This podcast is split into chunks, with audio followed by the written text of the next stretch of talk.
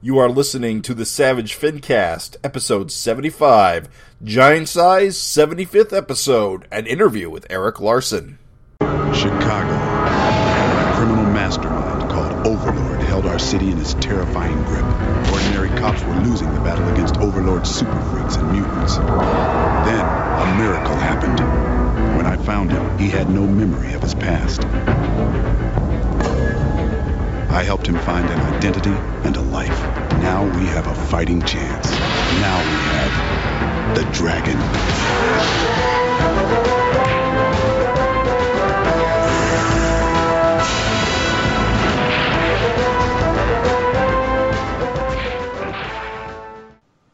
This is the Savage Fincast, the show that. Uh, blah, blah, something.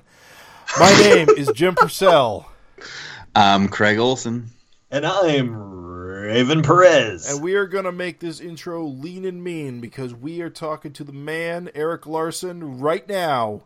All right, right. so we got us a special guest here on the Savage Fincast, someone you know, you love, you're why you come here, Erik Larsen.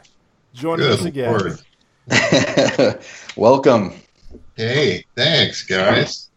This has probably been the longest stretch that uh, we've gone in a while without talking. It's been about eight months, eight issues, so we've got a lot to get into. Well, it's been a busy summer. you you pumped guys out just about been 20 of talking- them. You've been talking nonstop about me with when I wasn't here, right? Is Just Uh, we changed it up. We were talking about Spider-Man for eight months. well, there you go. There's- There's a new Venom movie out. If you haven't heard. Yeah, yeah, pretty exciting stuff. That one. I didn't go. Come on, I can't leave the house. have you have you gone to see it at all? Or you have any No, interest? in it? no, I don't. I don't. I don't Yeah. care. I have no. I have no. No, no love for Venom. Particularly, I like drawing him, but Yeah. I'm not sitting here going, "Oh boy, Right. cinematic universe, how'd that turn out?" Let's make a Venom movie with no Spider Man. There's gonna be Venom, and he's not gonna have Spider-Man, and he's just gonna be going, "Man, it'd be great to have a major foe to fight, but I guess I don't have one." Ugh. you uh, did your favorite thing. They gave him an evil twin to fight. oh, did they really? Yes. An evil twin of Venom? Wow. Another symbiote. There's about Oh, 50 to oh pick from. Wow. Well, so did they did they just use the, the, the Carnage dude, or is it like a totally It was, like, different? it was like toxic, right? Or wait, uh, It, it looked, honestly, like I haven't seen the movie, but like I saw a screenshot of the evil twin, and it just looks like another Venom. yeah. I heard that Carnage comes at the very end. yeah, I'm sure Oh, he got teased at the end.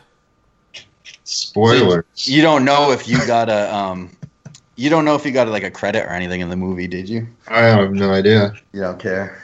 No, no. Just a credit says "Tongue" by I'm sure Larsen. you're getting like bombarded though by like Venom requests at like New York Comic Con. I, I know Yeah, I saw a like- lot and stuff like Like, that's that's always been the case, though. Movie Yeah. or movie, it's like, oh, you do a sweet Venom. All right, well, here you go. well, the, the Venom tongue kind of stood uh, stood the test of time, and it's kind of the major feature of the character now. Yeah, that's that is kind of hilarious how that worked out. Because it, because like I thought Todd gave him that. I didn't. Oh, really? Yeah, because Todd had done like a cover on a trade paperback that was like Venom Returns, and I saw it, and his mouth was open, and he had a tongue, and I was like, oh, Todd's giving him a tongue now, but I didn't buy it because I was like, Mhm. I've got all those issues. No, no point in me buying this. But Todd's giving a tongue. I'm going to give him an even bigger, crazier tongue. And I've been kind of crediting him with with giving him the tongue all this time. And then late recently, I saw it, and it was like, no, he just had his mouth open. You could just see a little, a little red dot there, and it was like super small. It wasn't big at all. I'm like, oh, in my brain, I had concocted this fiction that is not real. I've done that before where I see something and it's like, oh, I didn't buy it. It's like there's this issue of the Hulk that I saw on the stands when I was a kid and I didn't buy it because I had no money. I was just like zero money at all and there was no way I could just rip it off without anybody catching me. So it's like screwed. And uh, and and I was like, oh, he's fighting a mountain on that cover. That's the coolest thing. Oh, he's fighting a mountain. And then later, on, like, no, he's standing on the bridge of a pirate ship. what happened here? Where'd the mountain go? I was all excited about the mountain. It's like, no, it's just colored brown, you idiot. Okay, oh man. my bedroom now. Major downgrade. I'm an idiot. I'm an idiot. All right, well, let's get on beyond Venom because this is not the Savage Venom cast. oh yeah, that's that's true. Moving on. It is cool though. Some But uh, one thing I like to kind of do when we have you on is just real quick go through what's kind of what's gone on in Savage Dragon and compare that. And like I always say, like you know, six months or eight months in Savage Dragon, it seems like you know the same amount of changes happen in like eight, six or eight years in Marvel Comics. But since we last talked to you, I think six supporting characters were killed. You know, five heroes and a villain. Uh, two of them came back to life. Maybe three, we don't know. Uh, had at least one birth. Oh, that's uh, right. three- A, a full-on Canadian citizen now. yeah, right, right. Right. Yeah. Three, uh, three new villains were introduced, and the Dragon Kids had their first like solo adventure. So it is a crap ton of stuff to go through here, but uh, uh, it's just always amazing how much goes on in this book. It's funny. Like, oh yeah, stuff happens. What's going on with all these other books? I don't get why other comics just don't have stuff happening.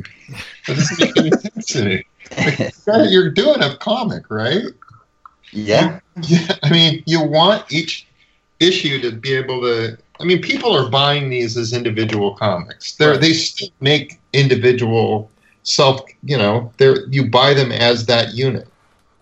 How come there's nothing in that that unit? How come you you just buy a monthly comic and you're like, nothing happened this issue? What the hell? They, Right. they tried, tried to pick a babysitter. What the hell? That's not cool. I mean, how many times can Batman fight the Joker before you know someone else comes and takes his place at some point? You know, like how many ways can someone get out of something? Answer quite a few. turns out you had no idea. So yeah, bunch of bunch of stuff happened in the book. I don't, I'm not sure who's who's alive or dead, and I have to ask Gavin about that. I I have a question right off the bat. Um, did you, you know, plan to make uh, Michael Dragon so disposable, or uh, Yeah, He- let me tell you about that one. That was another like, oh, how how do I how do I deal with this? originally I had these grandiose plans that Malcolm was going to be going into Dimension X right? and helping Alex look for Dad. Well, that is what the cover That suggested. was my big plan, and so I had sent, I had sent this this uh, plot off and had it drawn, and it was like, all right, this is going to be cool. And then, um, as it turns out, the idea of Malcolm abandoning his chil- wife and children in a foreign country just didn't seem like the thing to do. I don't know and so I was, and so I was kind of like, well, how can how can I do this? Because I've sent off this this script to Ben Bishop, who drew it, and it's it's there and it's ready to go, and he's drawn the thing, but there's just no way I can have that that all that stuff happen and for this story to work. It's just like, it was like this, it's impossible for this to be able to work. So all that stuff in Dimension X was to accommodate this Ben's Ben's backup. Amazing. So it's like I need to invent another guy because it's like, oh, he didn't draw he didn't draw him exactly on model. He's not, you know, I'm looking at that last panel going, I don't know, his nose is a little different shape. So it's like I, I think I can get away with him being another dude. so you're saying that the backup in 233 that was Dictated- supposed to be An entirely different character. And it was wow. Well, if if if there's another dragon, then somehow there has to be a way for that other dragon to exist. So then, then that that was like, okay, I'll do put Rapture back in there because they would have made sense that she would be alive in this world because she would have had this son on this world and name him Michael and blah blah blah. So it's this whole kind of string of stuff just to be able to make it so that Ben's backup made sense. And it and the thing is it it worked beautifully. It did. Yeah. All these pieces kind of came together and I ended up going, well this is this was a lot more interesting than it would have been had I not been given this weird challenge to try and make sense of this backup. Yeah. But See, it's- I, But it's still madness. Right.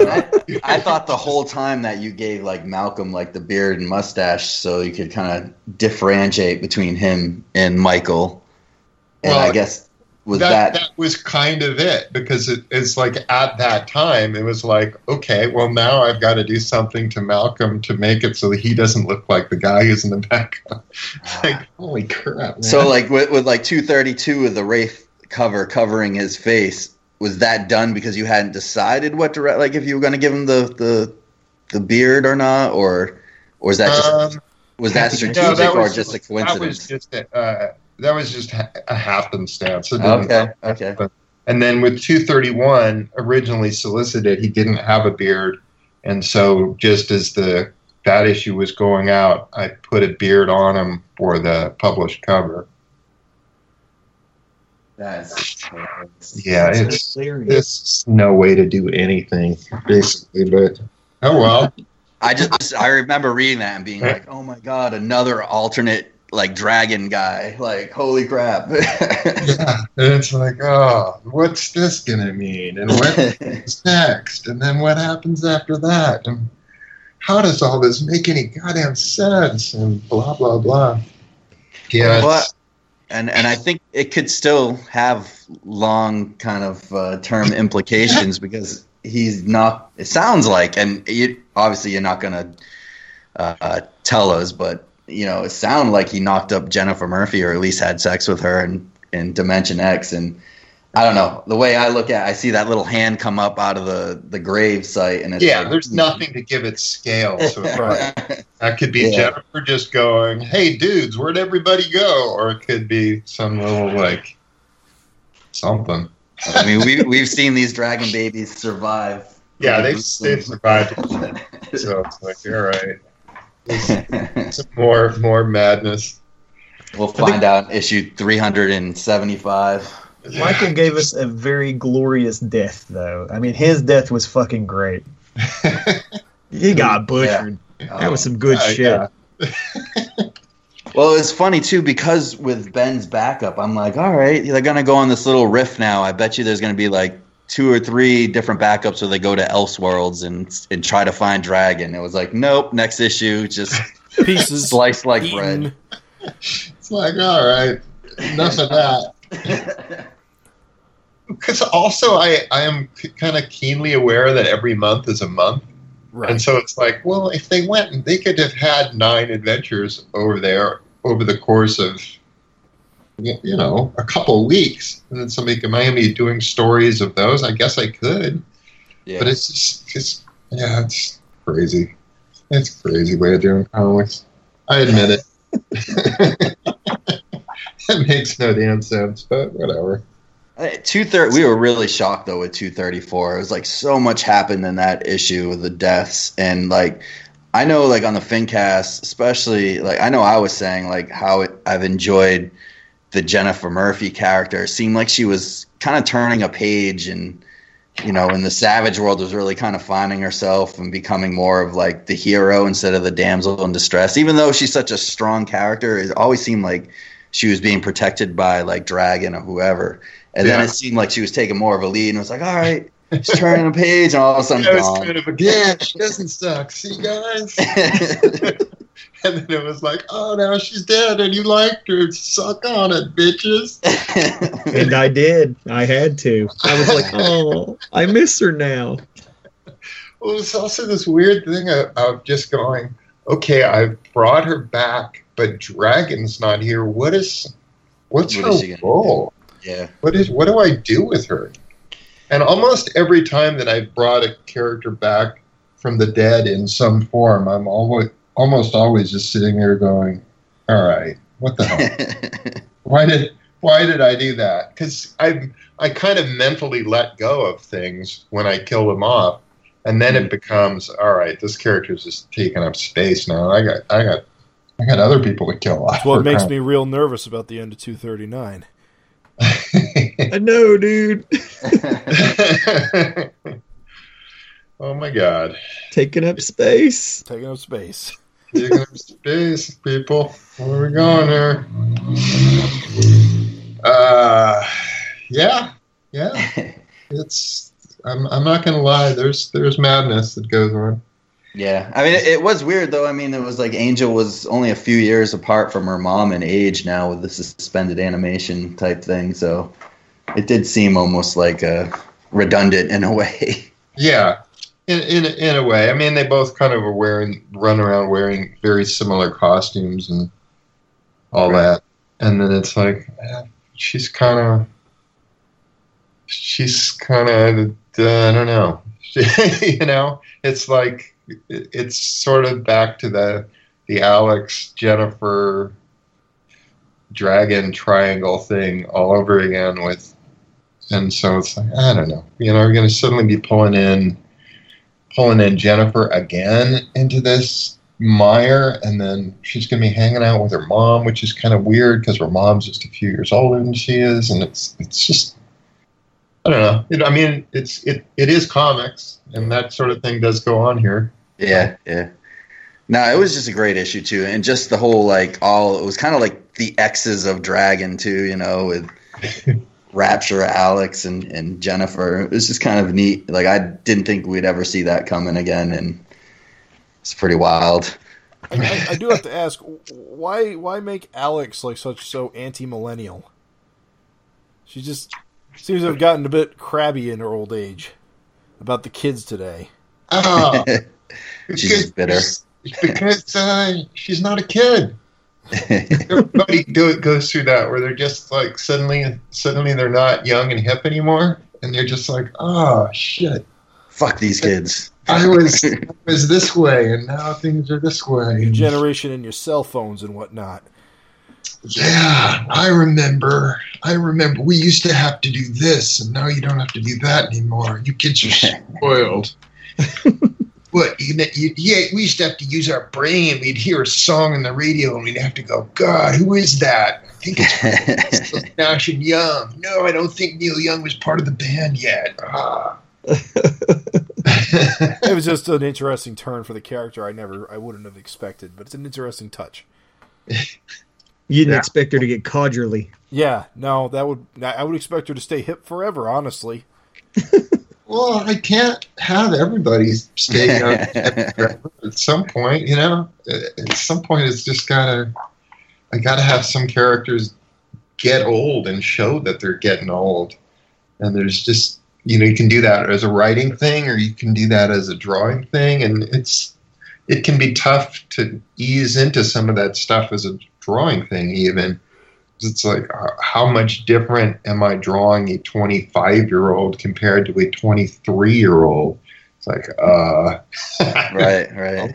you know, how how different is that visual? You know, it's like uh, Maxine just turned 24. Okay, how are you drawing her visually different than? Well, now she doesn't have hair and she's wearing braces. somehow got smaller. She's getting younger. right? She looked younger than ever because she's got braces on. It's like, okay, well, that's a little weird. I thought Old Face Rapture was really good. That was yeah, yeah.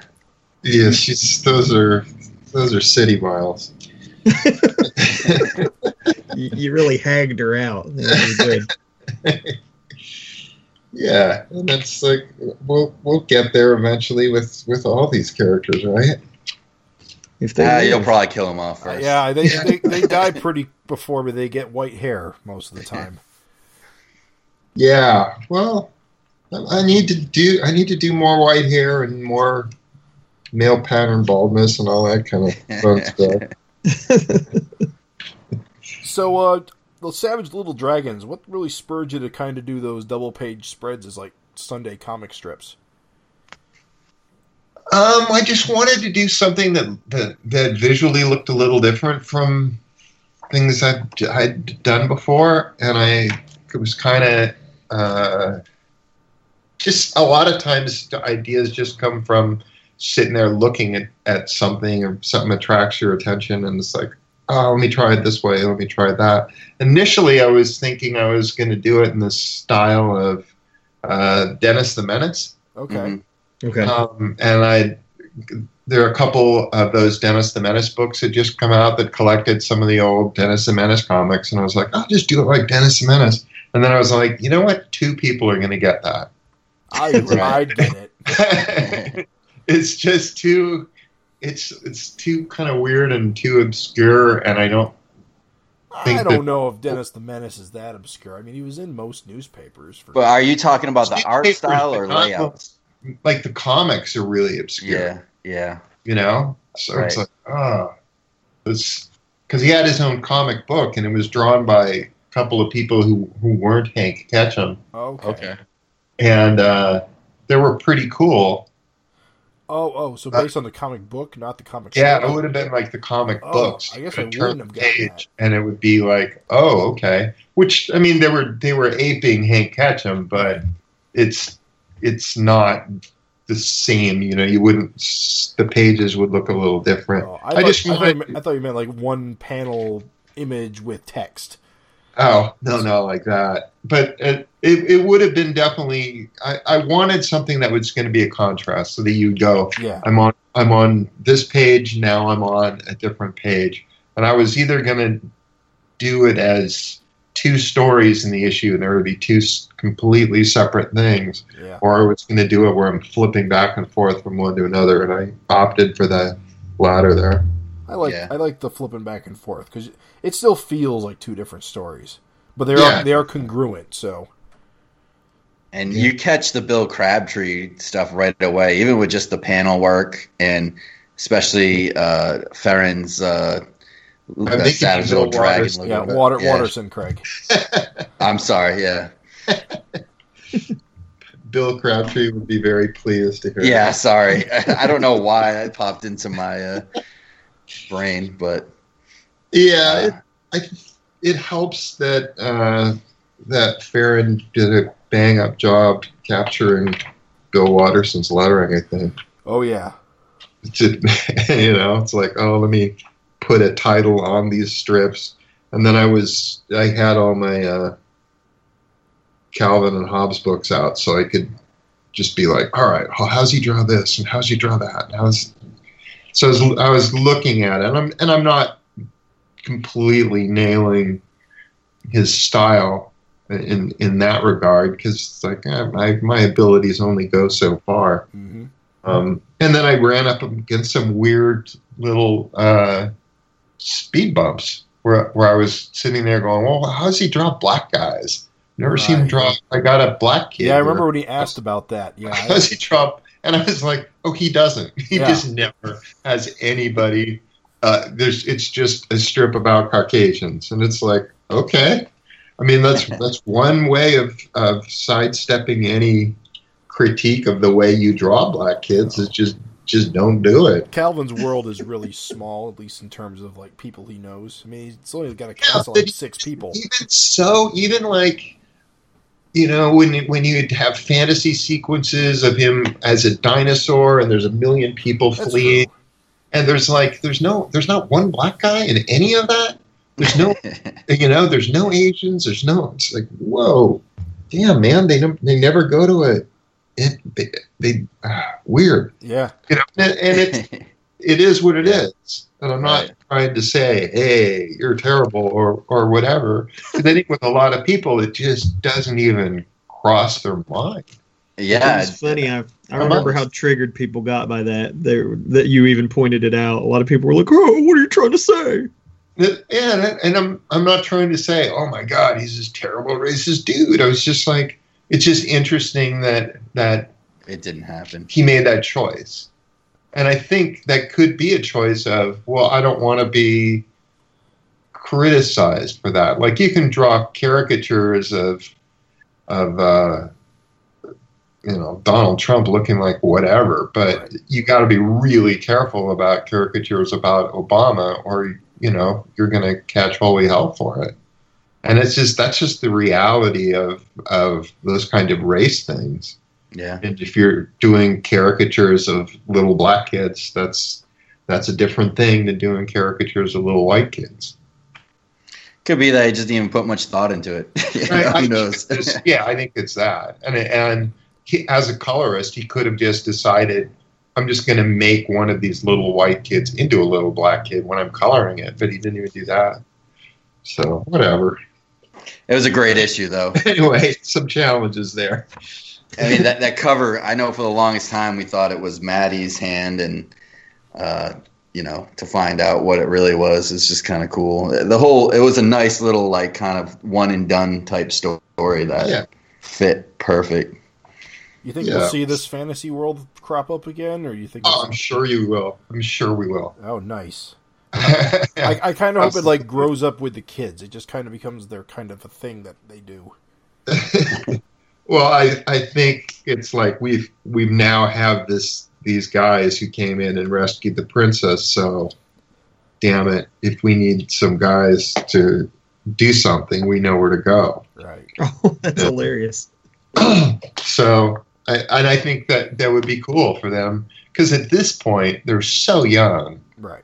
and they and they while they can talk to each other about stuff, their memory of that place has got to be already, you know, half gone. And Yeah. you see crazy people every day. I mean, Did, yeah, did that happen? Did that not is it a happen? dream? Who It's it's kind of like uh, in, in some aspects, the real time kind of bites you in the ass. Where you've got to, if you want to do more of these kid adventures, you've got to do it. You know, you've got Yeah. a finite window. yeah, Um, and and it's and all this stuff like oh, this kid has a cute cute little speech impediment. It's like, well, how long does that going to last? Right. You know, realistically, kids mispronounce something for a month, and then they're and then they've picked up on on how to fix that, and they're on to the next cute little thing that they're doing. But it's like, ah, but I want Amy to sound like that, you know, or I, I like I like the way that is, and that's just not going to stay that way for very long because it can't. That'd be a funny choice to make, though. I actually uh, interact with a few adults that have speech impediments now. Like, like one's a lawyer, and he's like, "I would like free copies of this, please." And I'm like, "What? Like, or you're a lawyer with a speech impediment?" I'm just saying, technically, I guess you could keep her having a speech impediment forever. yeah, I guess. It'd be weird. Sometimes but- I have fun just saying words wrong. It's a pastime. I just say people's names wrong. That's my job. There you go. Crabtree. Yeah. wah wah. Often mispronounced Watterson as Crabtree. Yep. I got the first name right. Gosh darn it. Scourge. It's all about yeah, Scourge. all about Scourge. it's all about Scourge. What a great guy. So you were clearly uh, going to introduce this guy before the news of uh, Steve Ditko's death, but you decided to like homage him through the origin stuff. Um, a little bit, just just in terms of you know just the page layouts and and Steve would often do this thing where characters would kind of shift their weight on their hips and stuff. Right. So I was like, let me let me do a lot of that where these characters are just kind of riding riding their their butt around in a weird way as he's leaning on a desk. um, and just just very it was very kind of a minor thing. I wasn't I wasn't let's go full on Ditko and it's and it there have been times before where I was gonna do some Ditko esque story and then it's and then I just didn't get to it. I kind of like oops, forgot to do that because uh, there was a, a oh now I'm uh, there was a, a story some time ago where where Sam Hayes had, had was being yelled at by his bosses, and he had taken a real hardline stance on where where he is, and and in that issue, I was gonna do I was gonna follow that up with with the Ditko thing because because Ditko would frequently do that with with Mister A or the question or something. Mhm. He would have like here's this here's this guy, his principled guy, and now he's facing you know some test of his principles. Damn it, he always comes through like a The man's trying to get him down. you know. And so I was like, oh, I should do one of those, and then I promptly forgot. Uh, constantly setting shit up and then just going, oh, I guess he's a homeless dude now. Never mind. Did you ever meet Ditko in person? I did. I met him in, uh, in, in New York in Terry Kavanagh's office. And it was just, I mean, it was a weird little awkward, oh, hey, hi, how's it Yeah. going? You know, Were you in awe or? It wasn't like, hey, let's talk about uh, objectivism or whatever. It's just, Were you drawing Spider Man at the time? um, I don't remember. You guys worked on a story, one story together, right? Or- Yeah, we, for Marvel Comics Presents, is it? Yeah. Oh So- right, yeah, that Human Torch story, right? Yeah, so I think this I think this was before that. I don't think I worked on his stuff yet. I'm not sure what it was I was working on because I I know I'd done stuff for Terry's office before, which is probably why I showed up. I mean, there's a there was a lot of stuff that kind of went on at, at Marvel in, in various times because it's like I, I got there and I was doing the Punisher and then I had pitched a story for Marvel Comics Presents because and I didn't want to work on the Punisher.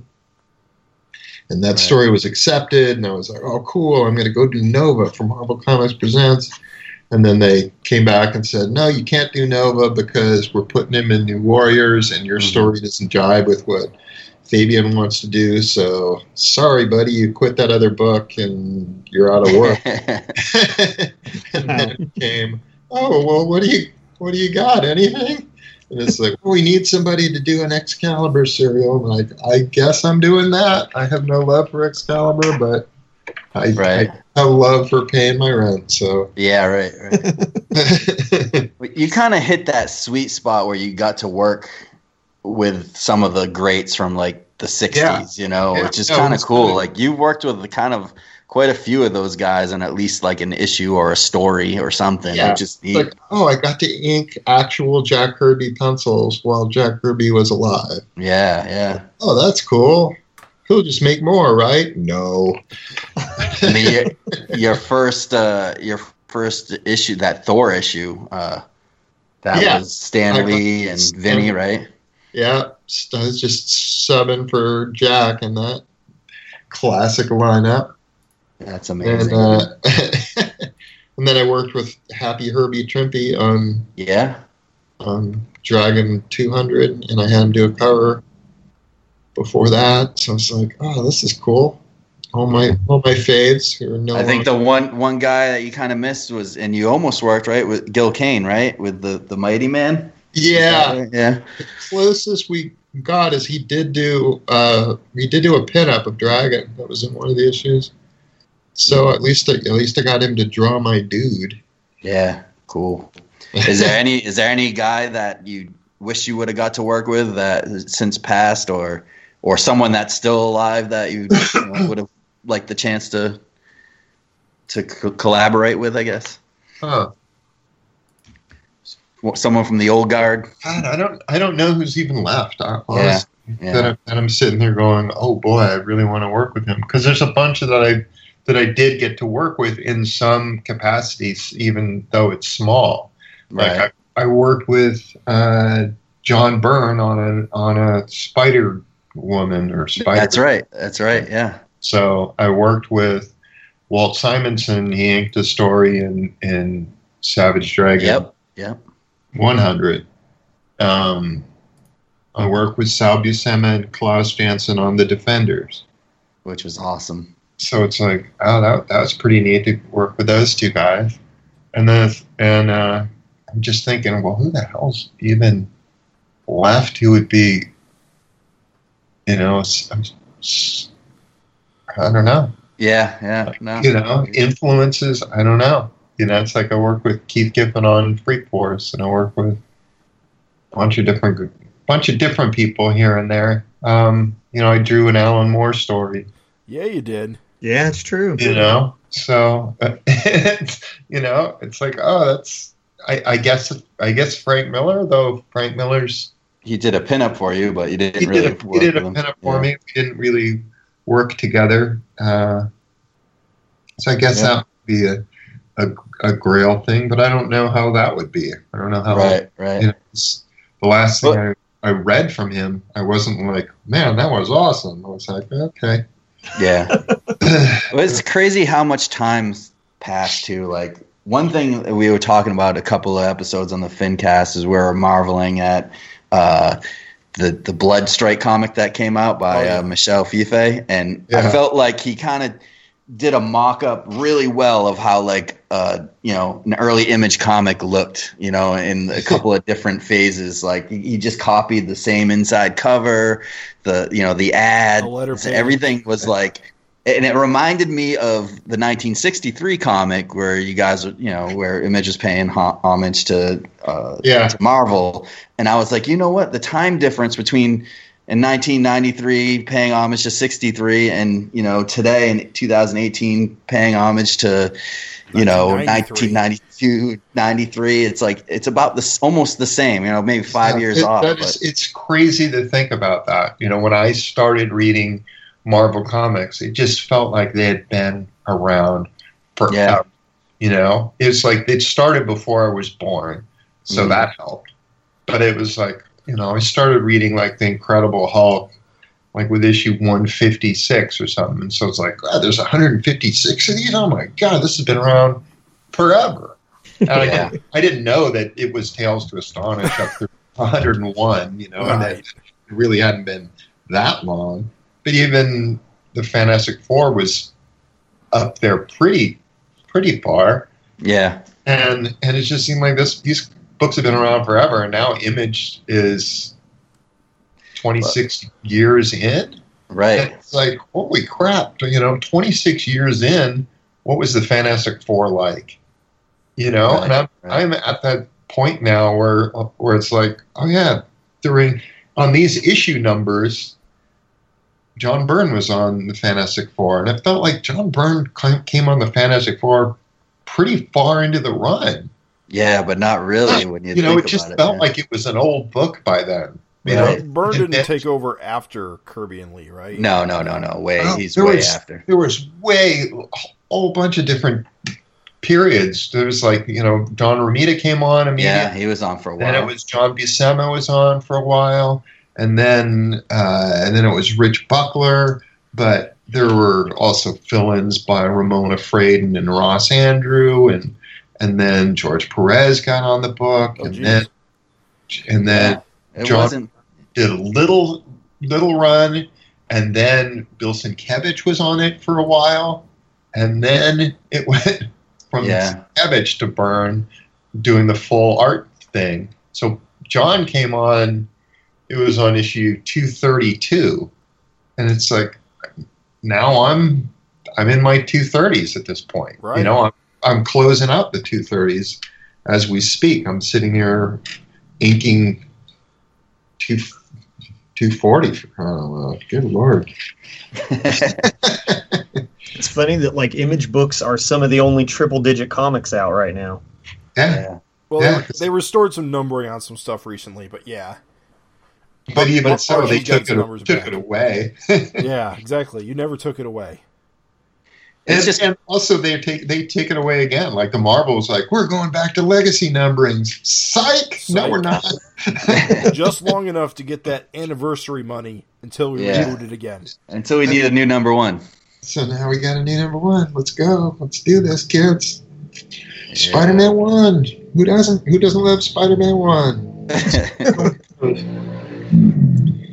It is crazy because uh, I mean that you do see a lot of the artists now that are in their you know 30s, even 40s. Uh, that you know guys like you and McFarlane, those are you know the Kirby and Ditkos to, to these people. You know, Yeah, they grew up on on you guys. You know, it is really Yeah, weird. it's weird. It's like you know, I had somebody at a Marvel party just going, "Like it or not, you're one of the grand old men of comics now." Yeah. I mean, I just I remember you know collecting your Spider-Man in the '90s and seeing Jack Kirby stuff and absolutely hating it and like I would never read that. That's not for me.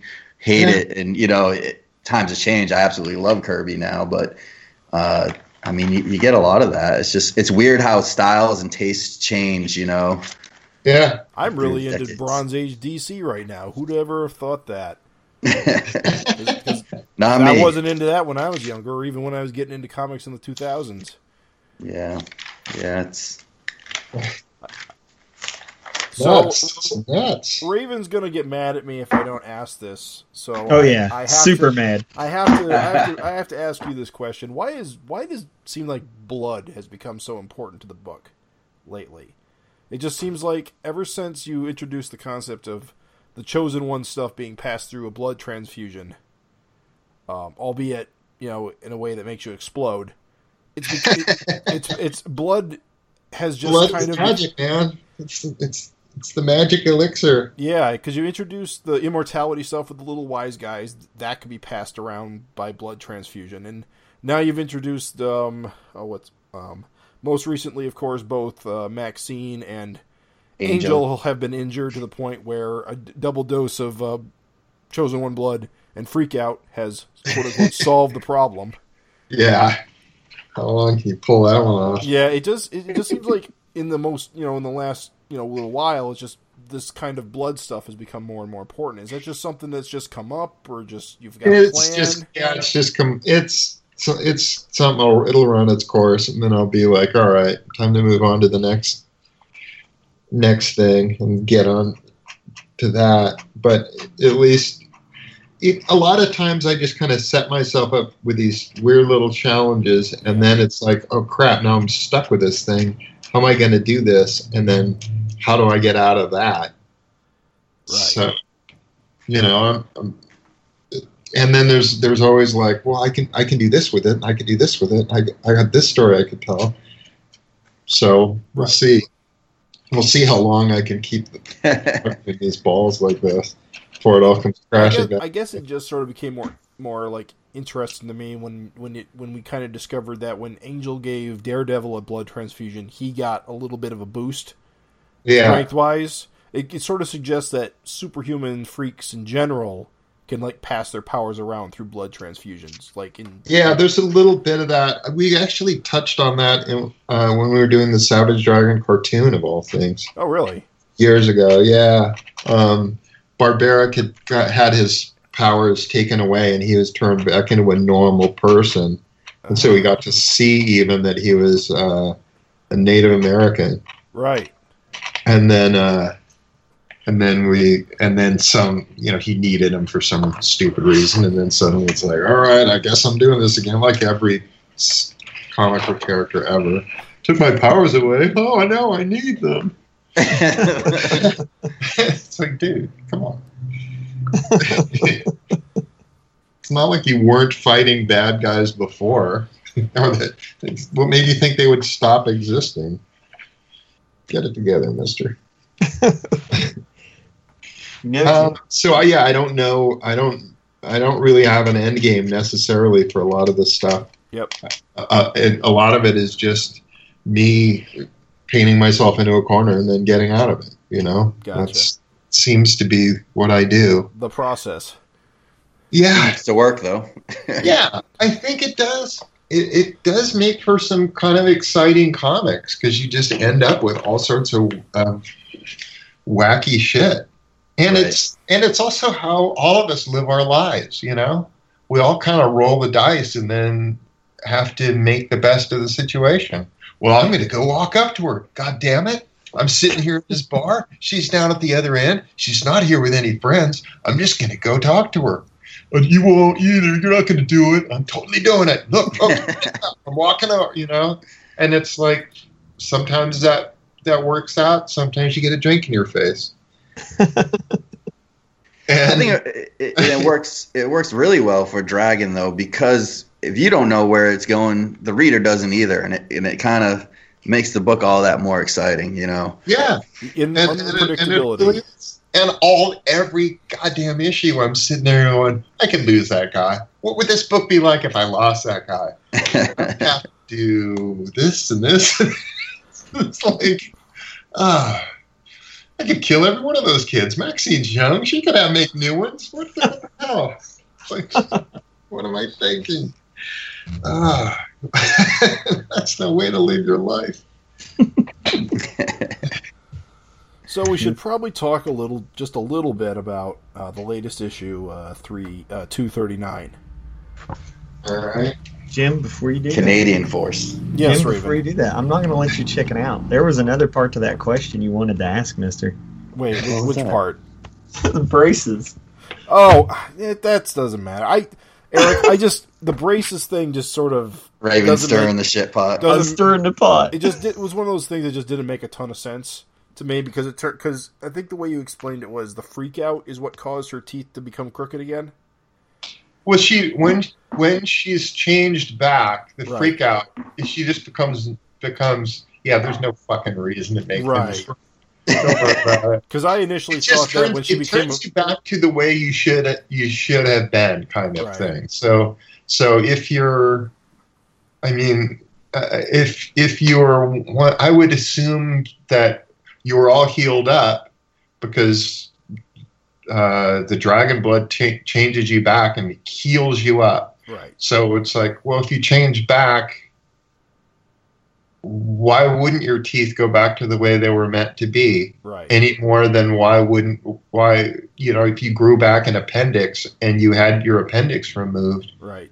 it's well, that, that it's was my back. assumption is that the chosen one healing factor is what made her teeth crooked because that was how your natural teeth her teeth are supposed to grow naturally so it uncorrected her teeth but i guess i don't know and it just seemed like it was suggested that the freak out caused it instead because he, i guess No, it wasn't the freak out. It was the it was really the the healing the healing thing. that's what made sense Yeah. to me okay Yeah. so i was right Yeah, So it wasn't the freak it's- out?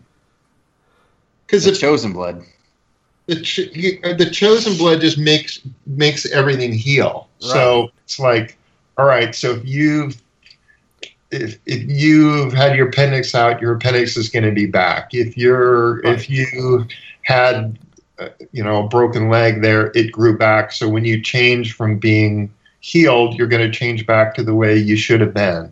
Well, you're changing back now to the way you should have been, but you had done all this dental work, so now your teeth are turning back to your fucked up teeth. That's no good.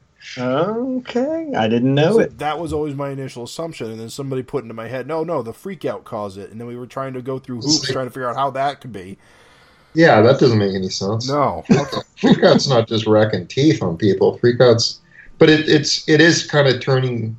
It, it's it is yeah whatever. Freak freakout just takes away takes superpowers, takes so, unnatural superpowers away yeah Yeah, it's yeah unnatural superpowers. Yeah, so it gets that gets weird things too. Yeah, because it doesn't work on gods, and it and it and it works only does like half the job on like a chosen one because part of it's natural and part of it's not.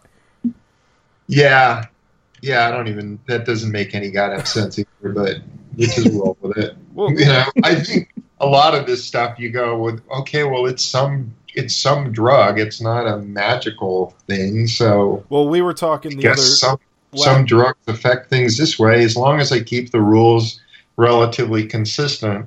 It's like, all right, next he's not going to turn into a giraffe next time or something weird. you know, we've established these are the rules, so okay, what's going to happen now? Unless you mix it with pop rocks.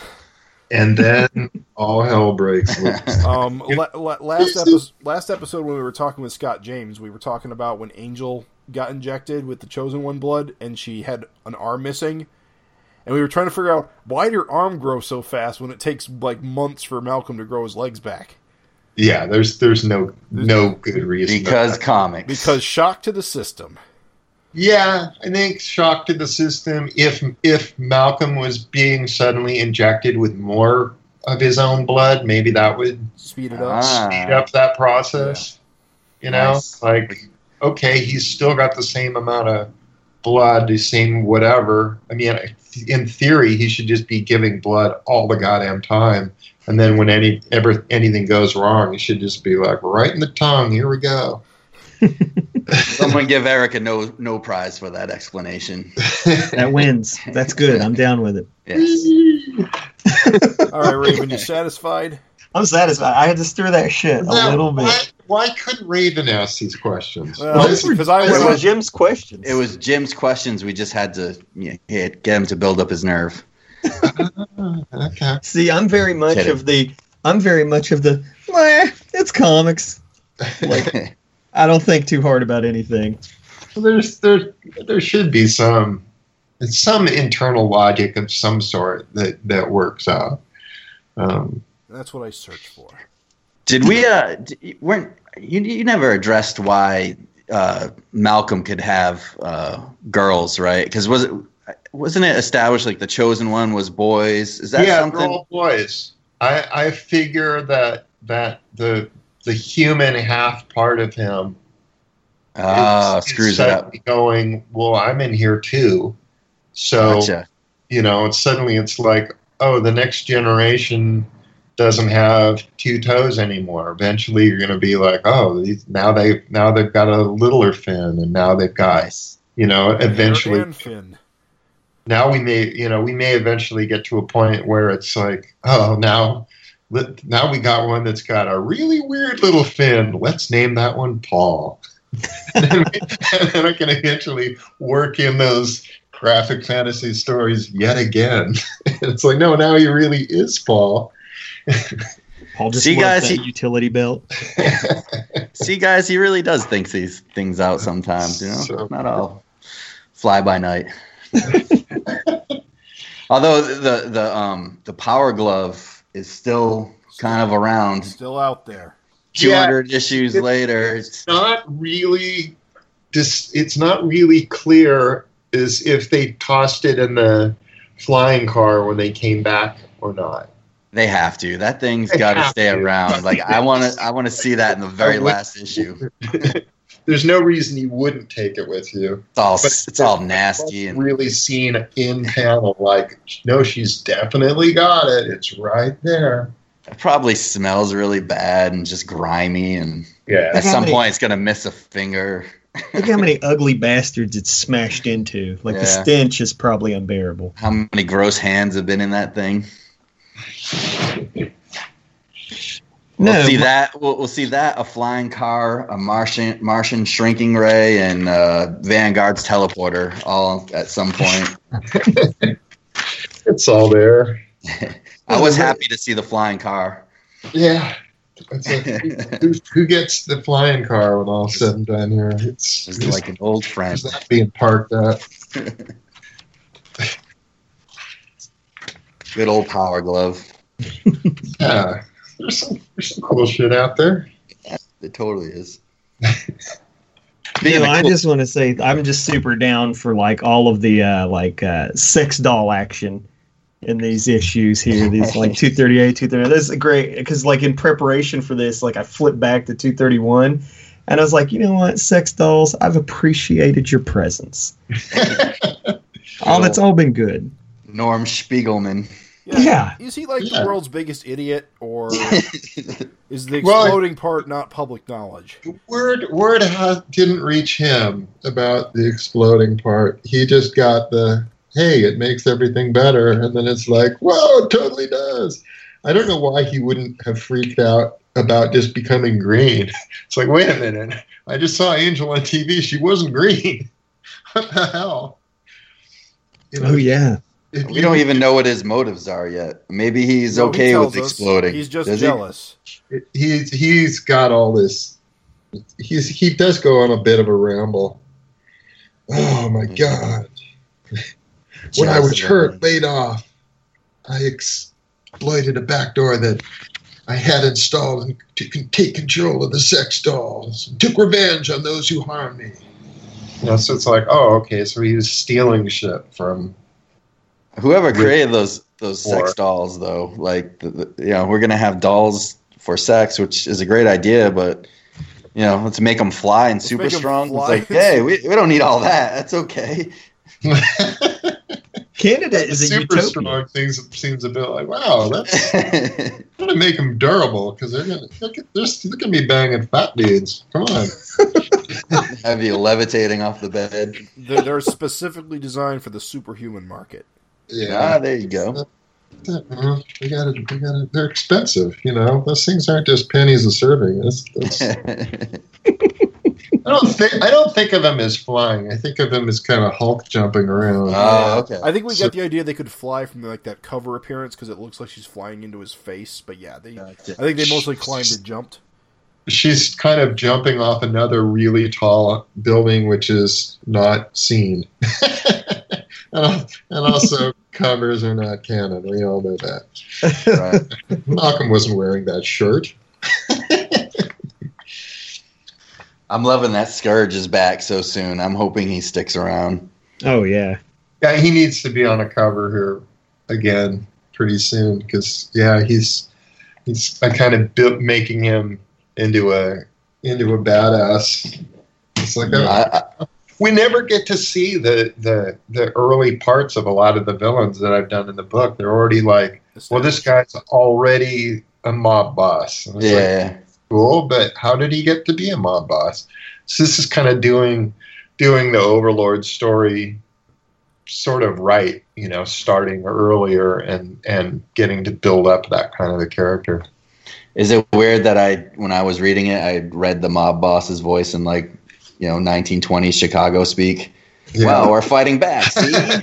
Well, that that was another like Ditko thing. Uh, initially, I was um, there was an uh, early Spider-Man where where uh, Green Goblin comes in and deals with some uh, mob boss and is like, "I'm taking over this kind of thing," and I was like, "Oh, I should totally homage that." And I looked at it and was like, "Oh, these are these are totally dopey poses. This this would not, this would not fly." So. I just had to beat up a mob boss. like, this this would not work at all. He's sitting there hovering two inches on his little flying board and all that stuff. It's like, ah, this is bullshit. Now, you don't you don't have to answer this if it's giving away something and you don't want to give away yet. But is that is Scourge? Is he in a suit or is he like mutated or what's his? He's, I know he's shooting lasers and it sounds like like he's at least partly in a suit because he Malcolm crushed something last time. Yeah, But, uh, it's kind of, it is a, it's a suit, but it's like uh, I think he's got kind of a combination of of stuff going on there where he's like, I'm gonna mutate myself to some extent, but I'm gonna wear this augmented suit, and then I've got all this other kind of. It's like he's doubling up on. Ah, that makes sense. Thing he can do. So it's like why don't you see that more? Because you see the guys that are just like super strong. It's like well, why don't add some gadgets on there? You could be strong and have lasers. yeah, I want to be able to fire shit out of my hands. Let's do this. Come on, let's make it happen. So, so one thing I really kind of enjoyed in this issue is that, for the most part, Malcolm seems like a guy whose stuff kind of just rolls off of him. But it does seem like this tabloid stuff is actually really bothering him more than he expected. Yeah, yeah. That that page, those two pages were super fun to write. Where, where he's stuff. just where he's just being brought the tabloid, and it's just like, oh Jesus, one more thing. Oh, what am I? That was good. You can see, you, know, you just you just see him snap. You know, kind of. It's like whoa. I, I thought that was really great. Yeah. It's just like, good lord. And and what's that like? What's your life like? And I, I kind of want to do more, a little more issues where it's just not so much. Let's let's fight some huge battle this issue, but more. What's it like to be that? You know, Right, because you right. can't leave. You can't leave your apartment without people going, "Oh, look who it is! It's the most famous guy I've ever seen in my entire life." hide himself in any way.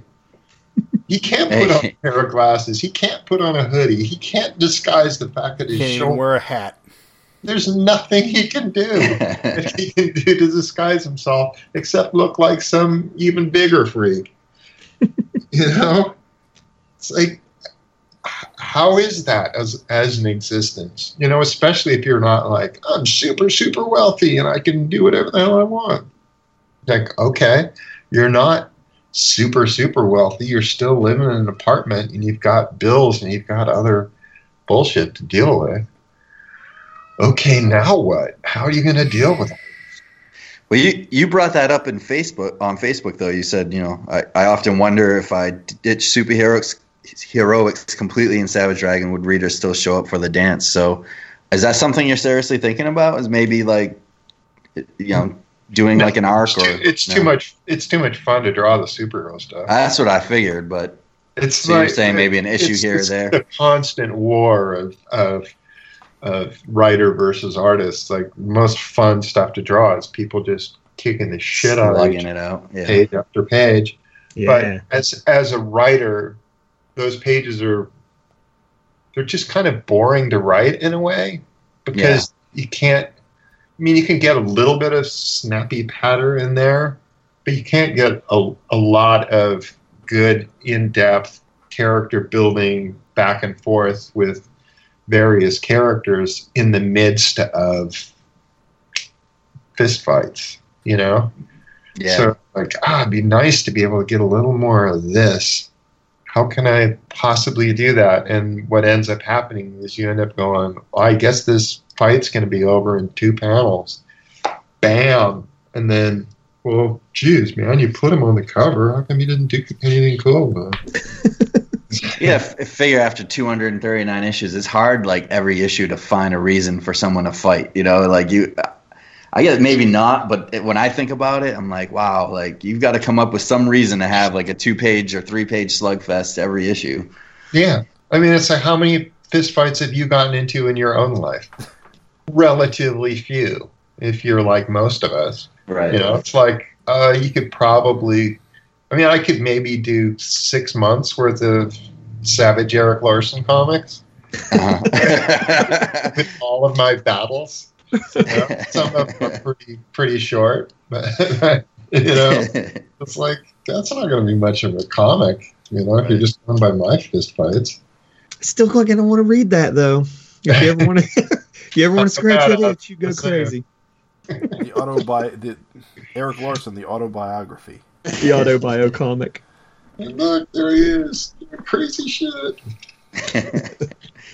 Dude, I, I love Harry Paratestes and the gag of his like, you know, We know you do. same face. Botoxed face. I love Harry Paratestes.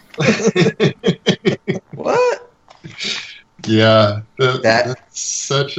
The original art on these looks so funky. Because the photo stat, like, Because he has no head. There's just no. it just goes to nothing. And I'm like drawing a ball or something that's on there, and it's like. I mean, I'm, I'm not going to sit there and painstakingly redraw that same head over and over. It's so it's all done in in Photoshop. Is is just moving that little head around and resizing it, popping next it over there. next Comic Con, if you sell me that page for a cheap price, I will pay for commission for you to fill in the heads. Yeah, good lord. Speaking of, we never did talk about uh, the the New York Comic Con and the theft of that oh cover. yeah, yeah, that Oh. sucks. Oh yeah, yeah. Man, that's got to be the worst. Just Well, it's awful. it's super weird, and the other part of it is, do I? How much do I give a shit? Because I've got literally hundreds more of, Right. of these covers. 239 of them. Well, so Yeah. for the listeners, you were just recently at Comic Con, So and at, recently, I was at a com- Comic Con. I had I had brought along that that issue issue whatever issue that eighty-eight. it was split up because the the story featured a couple of pages that were in another issue. So it was like, well, this issue can never be complete. So mm-hmm. I'm just going to break this issue up and sell the individual pages to whoever wants to have an individual page. Just like totally acceptable behavior. But, you know, so I have one cover that I can sell, and it's the only cover that I had and I brought it along, and I'm sitting here with it on this pile. Generally, it's been on the top the, the entire convention, and so towards the end of the day on Sunday, um, a guy come, comes up and wants me to do a commission for him. I draw him commission. Uh, he had already paid for it. He came by, super excited to pick up the commission, and he says, "Oh, and I got a page uh, earlier. I got a I got a page I'd like you to sign. I think he said I picked up earlier or something. I don't know how he couched it, but my brain immediately goes, "Oh, he must have like some page that like it that Sal Buscema inked that Sal signed it, and he wants me to sign it. So I'm thinking Right. it's either going to be Defenders or or World's Greatest Comic Magazine or some some other book that I work on Non-dragon book, yeah. it's like going to be non-dragon. And so when it's when he pulls out this cover, I'm like, what? "How's this? That's not by this." And then he got totally like, "Oh my god, I can't believe you're doing this to me!" Ah, ah, ah. And then he he was like, he kind of whisked it away and went like, like hurriedly walking off, calling somebody's name, like, "Hey, hey, Bill, Bub," like like as though it was some friend, and he was gonna figure Straighten out it out, what the yeah. hell went on. You know, so I'm thinking, oh, he's just going to to solve this whatever thing is. Find out, you know, and then she's just that was the at last I saw of him.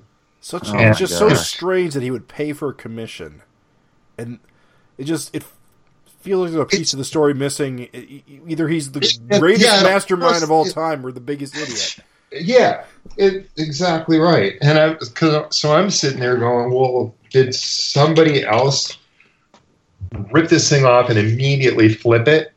And so he's he's just this guy who's now got this thing that, and it's like, oh, this. I'm, you know, my brain's trying to. Yeah, I fe- you would think that he would say of something like that though, like you know, this guy just sold this to me. This can't be right. You know, like it's weird. Yeah. yeah, the whole thing seemed really weird. And that's it's like, heartbreaking though. That's really annoying. what I do. It's it sucks that that that goes on. Yeah. My Um, biggest fear, of course, is that it, is you'll never see it again. It'll be destroyed just so that it doesn't like get, he doesn't get caught with it. Yeah, well, that that's a possibility. You know, It's just a, especially a bummer that it's a cover too. yeah. I mean, And one of and the the really cool was- ones too. the thing was that any page would have done this. Would that he he could have taken from that pile would have gotten the same kind of reaction, though. Right. Because Because you like- don't sell your art. It's like, and that's not something I don't think I, th- I think a lot of people don't understand is that you don't sell all your art. No, I don't. And also, it's it's super common for artists to not sign art until they sell it. Right. Yeah. Yeah. It's like there's a pile of art there. None of it is signed. So if you're if you're suddenly going, can I sign this art? It's like, well, you didn't buy it if it's not signed. right. So Yeah. what the hell? So is that are you going to change the way you do things now? Is this kind of Well, I, no I more art on the table? it could very well be that it'll be. Uh, I don't bring original art from comics to conventions at all. It'll just be like, And that's Yeah. sad because going through original art at cons is like one of the coolest things. Yeah. Yeah. yeah, but you know, Yeah, I I mean, know. those things You are know, thousands of dollars each. In, unless I'm yourself. sitting there going, I got to bring somebody who's going to be keeping his eye on shit constantly, which is, you know, do I do I need to fly in some other dude who's just doing that? And I don't actually sell that much original art at conventions anyway. Right. people mostly are, are all about having me do commissions. Because Yeah. if you're looking through the art, it's like, well, yeah, it's cool that you brought this Spawn page, but I'm not that into Spawn. And if I'm going to get, you, I'll, I'll have you draw me a new dragon because the new dragon, it's going to have dragon prominently on it, whereas on this original art, you know, there's pages that have got Alex on it, or it's pages that have got this character or that character, not necessarily the key character you want in some cool pose. Right. Because I'm Right. trying to tell a story for her. or whatever, You know, Yeah. Do you want a full page spread of Dragon, like a commission, or you know, because it's probably gonna be cheaper than an original page, and no, well, it's the original, original page where he's in a badass position. In, Right. right, Yeah. exactly, Like, a full yeah, page I- spread in a, a real page. if, if and you know, but they're also more refined. They're going to be better. Oh. Commission is going to be. So it's like, well, it's technically it's better. It's a better drawing than these commissions because commissions are just just by by nature for me, they're they're relatively fast. They're relatively rough, Yeah, yeah. and it's like, okay, so I can get a better thing, and it's what to do, what to do. Plus, know. a lot of those older issues have the cool like lettering on it, which is Yeah, I mean the, all the stuff that I'm bringing has got that's got lettering on it. For, if it's from Dragon, um, or it's you know from Spawn in its case, it's like well you're not really known for Spawn, so yeah. it's cool that you, you got it. But I got a an original page of the Savage Dragon um, Superman Chicago, like I want to say 10, 12 years ago, maybe 12 years ago. and I, uh, you were at New York and Chris was there too, and you guys both signed it. But I never realized how much went into lettering until I saw like an original page lettered. And this one's got like Howard Neisman shooting his gun, and it's like got the blam, blam, blam, blam. It's like, you know, 10 blams nice and squared up, and you can see everything that goes into hand lettering and how. How amazing it is, you know! It really is an art form. Yeah, definitely cool. And yeah, Chris was hooking me up with some some nice stuff there. It's like ah, the good old days. Lettered on the boards. Don't But, do that anymore. You know, uh, Farron Delgado's stuff is amazing, and I don't know how you kind of found him or you guys got in touch. What's the story behind that? I, it's funny. You got a letterer from you know what Spain. You got your colorists, your flyers from Greece. It's like, how do you get in touch? with these guys reach out to you, or or how does that? How did you? I, you know what? I don't remember. Yeah. I don't remember for the life of me how, how. I think it may have been through Facebook, and it may have been that he was just, "Hey, I know you guys did that Fantastic Four World's Greatest Comic Magazine thing. It's Mhm. a team I didn't letter it. This is this stuff I'm doing. I'm doing kind of an Artie Simek thing." I'm like, "Whoa, holy crap, you are!"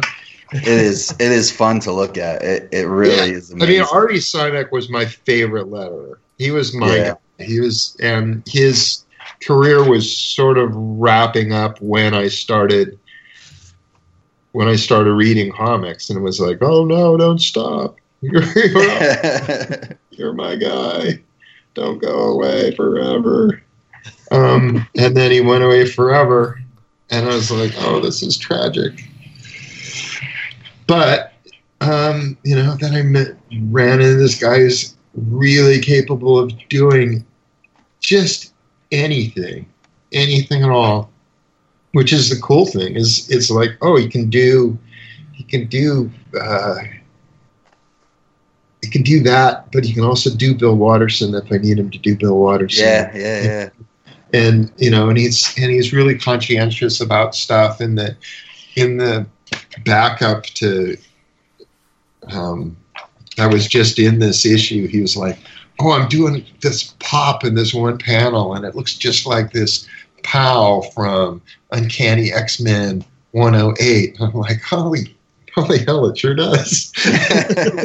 I really wanted to do, you know, it's just like, wow, he's thinking about different effects and different things. And, you know, whenever he does uh, cover copy from stuff, he'll, he'll have pulled out um, some comic. So it'll be like, here's, here's the Fantastic Four cover that Artie Simek had lettered. I was kind of looking at when I did this. And it's like, oh, geez, man, nailed it. That's did amazing. you did you bring back kind of like those title pages because Yeah, of just because strength? these Yeah. totally Yeah. capable of doing. They're it. fun. I, I gotta admit, you know, it's such a like- That's the best thing, though. It's like one of the strengths of Savage Dragon too is like it. You know, something like that kind of excites your fans too. Like at least for me, like me, I'm super nerdy about it, but it's like, oh, what's the title page gonna look like this Yeah. month? You know, like what Oh, kind of font cool. is he gonna use? It's, real cool. fun. Like, oh, I can do all this stuff that I I hadn't thought about that we could do, and suddenly it's like, oh, this is on the table. If I'm going to have a art a guy who's capable of doing Artie Simek, why why would I not have him do titles? Why wouldn't I have him do you know logos on on covers? Yeah, he before he did uh this one he did the cover copy of the on the Donald Trump issue right, right, yeah. and it's and it was like oh man I gotta have this guy do do this stuff because he's so good at it um, but it was but it was always his problem he's not as he's not as lightning fast as Chris Okay, Chris Chris was just like amazingly fast. Like you could drop a job in his lap, and it would be four hours, and the issue would be done. wow. So Holy cow. I would do my situation would always be I would finish up the issue, I would script the issue, and then um, I would finish scripting it like really late at night, and I would go to bed, and then the next morning, I would, half the book would be lettered and sitting there waiting for me, and he would he would grind through the other half. And it, when he was hand lettering this stuff some years ago, he was also super fast and so it was like ah, this. I mean, I was used to super fast guy being able to come there and and you know work some kind of major miracle, and then suddenly it's like, all right, you don't have that anymore. You're going to have to come up with a different working method. How are you going to do that? Um, and this issue in particular, the, the is it, was it this one? I don't remember if it's 239 or not. One of these, geez, maybe it isn't. No, it's 238. 238, I, uh, I literally wrote it a page at a time as I was as I was working on it. I would because I had a really hard deadline because my wife had bought tickets for us to go on a on a cruise.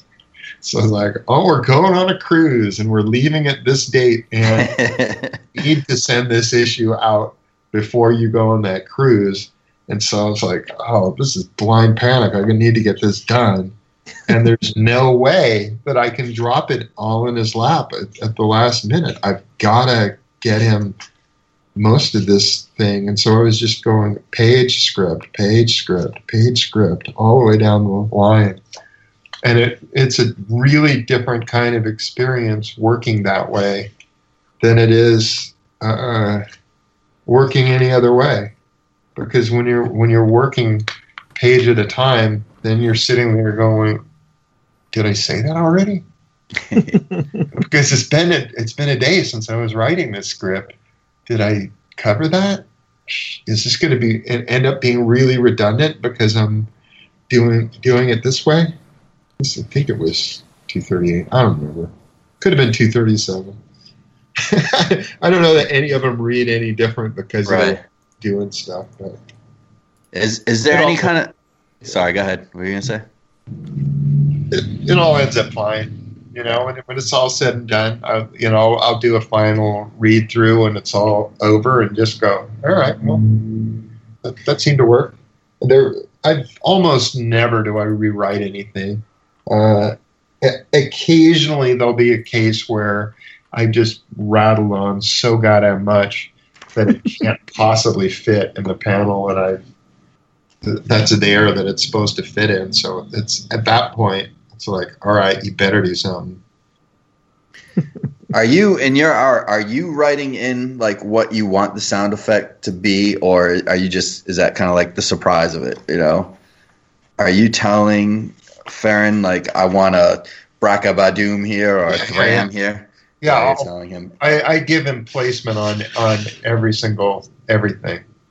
So he's getting a page that's got uh, it's black and white of the of the artwork with red balloons drawn in there with like numbers on them one two three That was my question. If Thing the letterer chooses that, or if you do. now it's on in my case it's it's me um, i know in some a lot of marvel dc whatever books uh, that the the editor or the sometimes even the letterer will be that guy. Sometimes they'll just because a lot of books are written full script.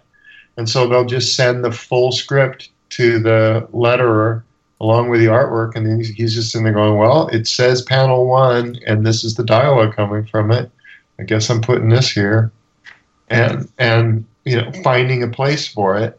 Whereas i i think that's vitally important as to where those spaces are and, and what goes in there. Right. so i'm i'm super on that all the time. And it's like all right this has to go here. And i've left this much space. And, and i i also um, being friends with chris super conscientious about being a good guy when it comes to working with letterers.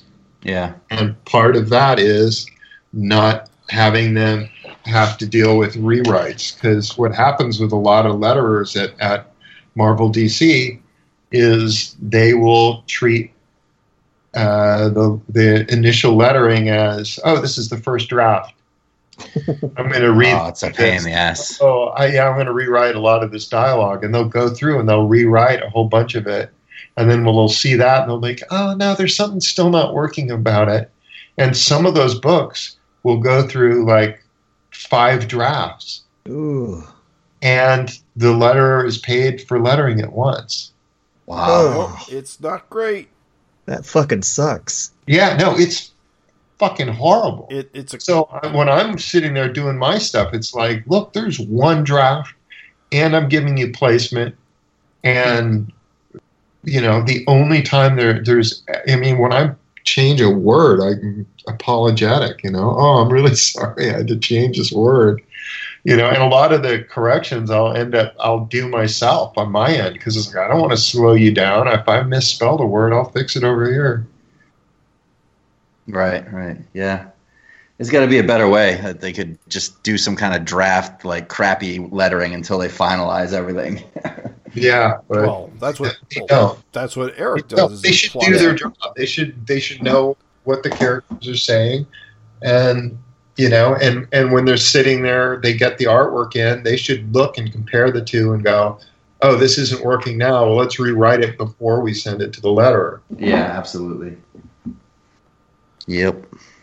I was gonna say I don't read a lot of like uh, comics that aren't made by like their own creator or whatever, so I don't run into it a ton. Oh, look at this guy. Uh huh. Really refined taste here, but I'm just saying, like, you really feel the separation between the uh, letterer and the artist whenever you run into weird shit like that.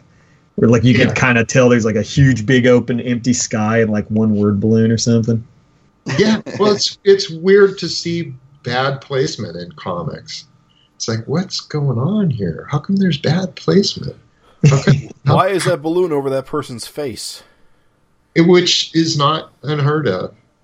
Uh, it, you, there'll be stuff where well, this is important stuff that you're covering up, and there's no reason for it at all. Yeah. You, it's what, and it's what- and it's very apparent to the reader. I feel like, and I feel like a lot of times amateur people like doing comics like as as a reader, you look and you're like, how could you miss that, or how you know like because it is so obvious. Even though like I guess to some of these amateurs or some people have a blind eye to it, but if you read comics, when you see these things, it just looks jarring. Yeah. well, there's a lot it. of stuff that that to me looks super jarring that that to other people don't just that's fine. Well, Yeah. whatever. I'm not even worried about that. Like, oh, okay, that's that's that's cool. Um, you know, just stuff like lettering stuff where where they'll be like, we're going to tuck this behind something that's in the in the background, and we're going to put it in front of something that's in the foreground. so you're like, ah, this, so you're just completely destroying the three dimensionality in this the sense of depth by doing it this way. That's that's cool.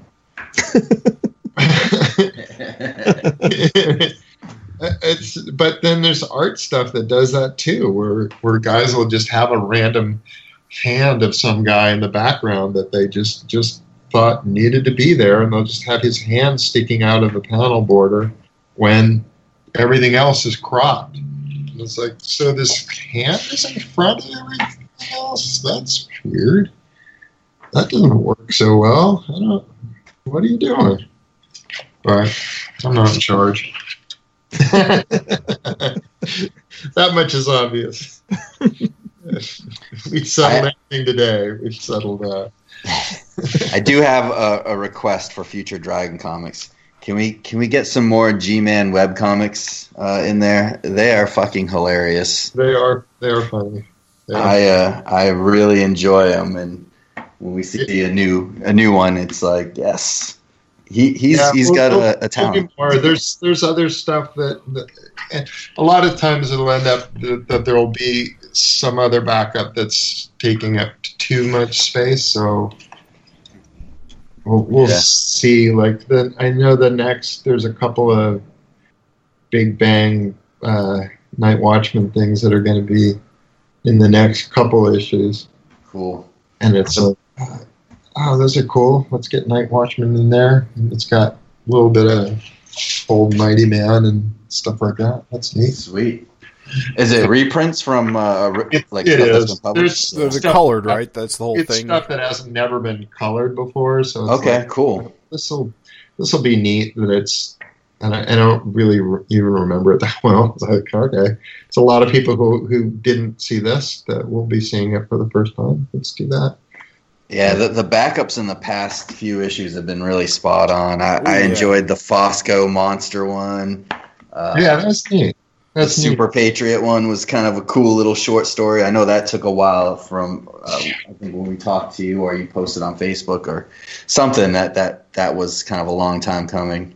Well, that one I would had given it had written it specifically for another artist Yeah, who promptly just screwed the pooch on it and just was not able to get it done. And it's like, well, this is for you. These are characters you wanted to draw. And it's not like somebody else is going, ooh, ooh, can we do a story with Daredevil and and Super Patriot? Ooh, Yeah. ooh, me. Oh, all right. Uh, so you know, thankfully, I was able to pull in another dude who, who was was willing and able to do it and did a good job. So it's like, all right, I'm I'm happy with it. yeah, yeah. Yeah, he delivered.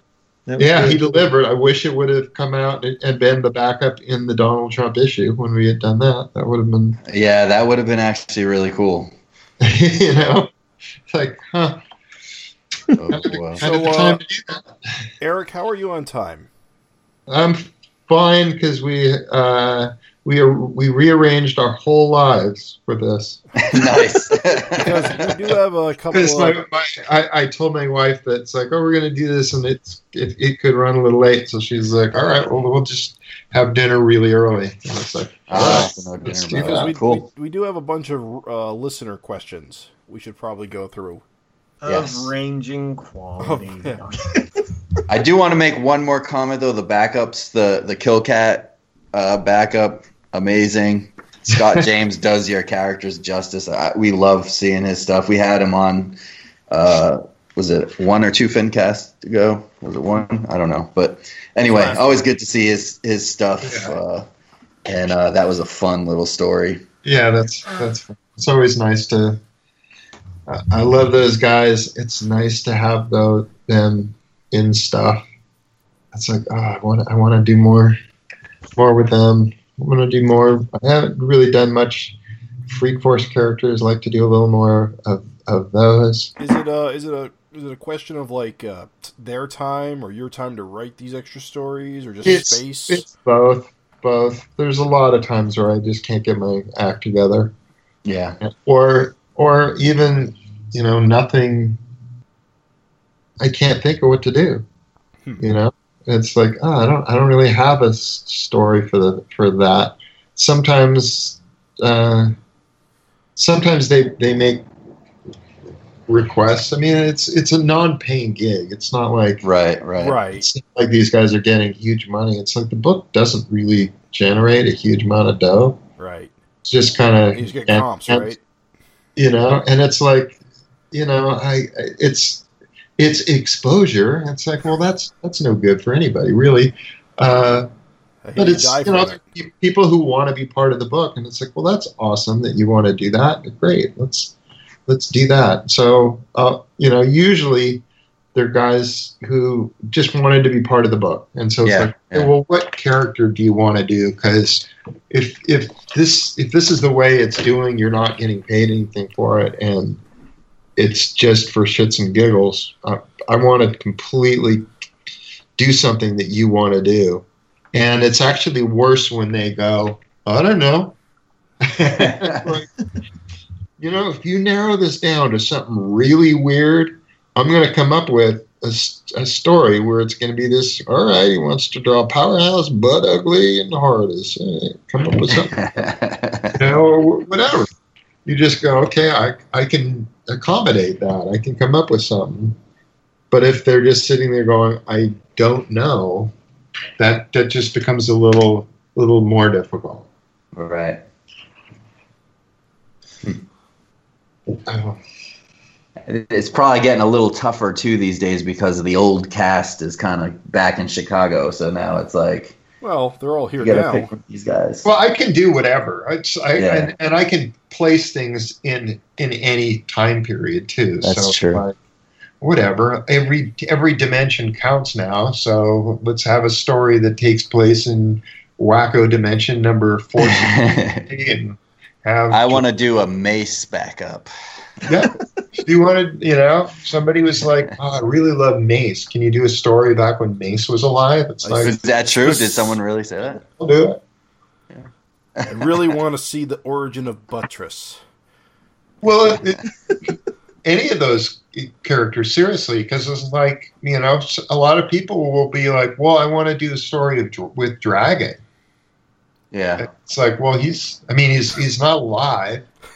So if you want to do a story with Dragon, I'll just write a story that takes place back when he was alive, you know? And here he is doing shit, and people can read another Dragon story. And how cool is that? More Dragon.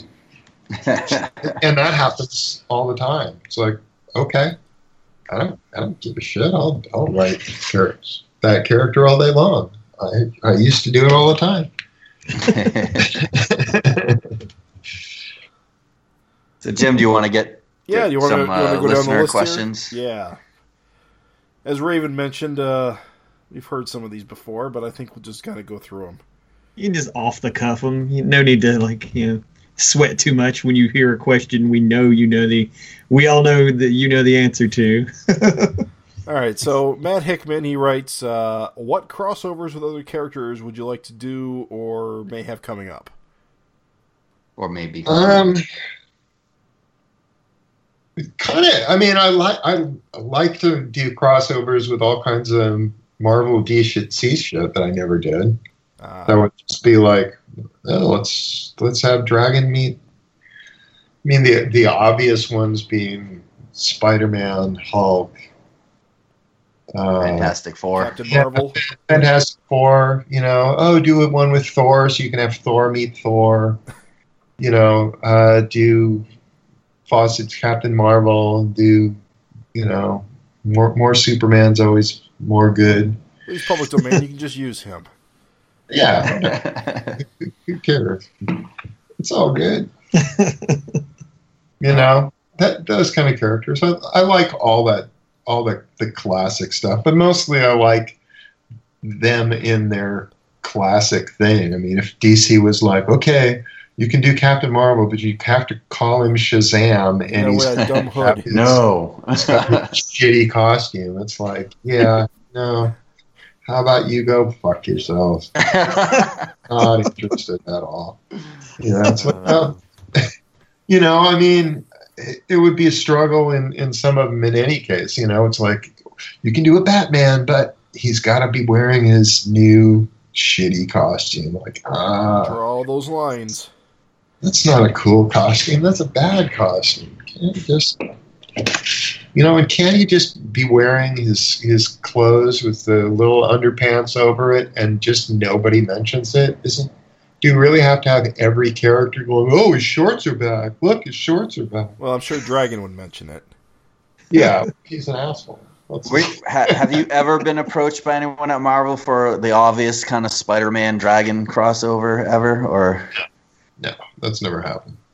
It seems like you you got the Superman, so you got the DC, you got like Ninja Turtles, so that was like the biggest indie property. It'd be nice. to Yeah, I mean, like in terms of the the regular comic stuff, it's like who's who's left that's cool. yeah. It's not. Dragon aliens. Well, I, I don't want to draw that. No. You know, I mean, and those aren't like those are weird because they're movie properties, and Yeah. it just feel like those kind of guys should even be meeting in a way. Like you guys belong in a really weird, different kind of reality than than this guy. So what are they going to be running around in Toronto? It's like, oh, aliens are in Toronto. They have to buy milk in a bag, and they're super pissed off about it. oh boy. the hell's going on here? Crossovers are crazy. All right, so Darth Flint asks, "Are the backup stories canon to the to the main story, like the one in issue two twenty five, which is his favorite?" I'm not even sure what the I backup of two twenty five was.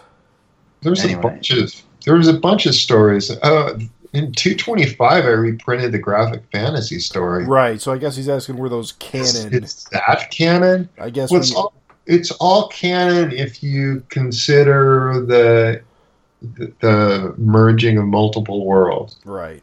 They're alternate So- realities, so some of them can be alternate realities. I mean, there's there's the the one backup in 225 where Dragon's got a super big, heavy upper body and tiny little legs, and he keeps yeah. Killing people with every punch. That was awesome. You know, Yeah, that was a Like, good that's a fun little story, but it's like, was that yeah. proper canon? It's like, no, not proper, but we'll say there's some goofy little reality somewhere where that happened, and we're we're all fine with that, aren't we? I, I accept it. the silly Flash Mercury uh, backups, which are cool. Yeah, great.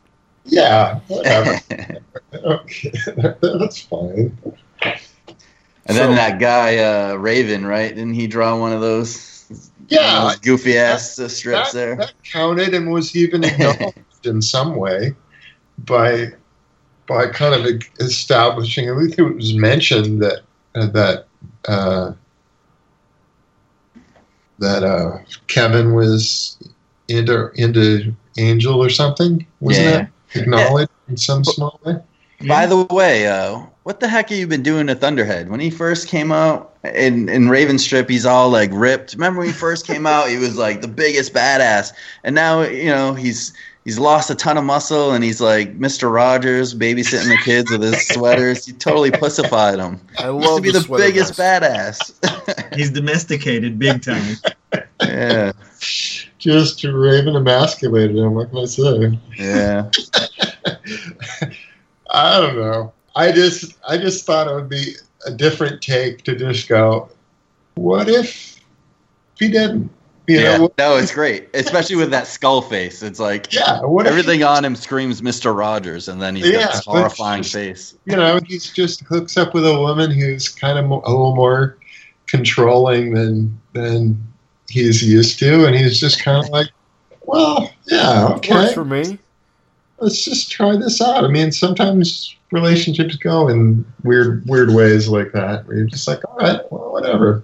Let's let you can win this round. We're good with that. Like, come on, we've all had Kevin, you're friend like who- my grandpa. I think we've all had that friend who just completely like wimps out, like when he gets in a relationship. That's kind of what I thought was going on. I don't. Yeah. I, it's not how I take it. Takes a confident man to wear a sweater vest. Yeah. Yeah, That, that guy has a skull better than you. face. That guy had the skull face and tree trunk arms, and now he's a complete pussy. God damn it. Oh. What, what can I say? Yeah. You win some, you lose some. He's he's Marc Silvestri. You know, Marc used to work out. He was pretty. now he's, you know, he's getting older.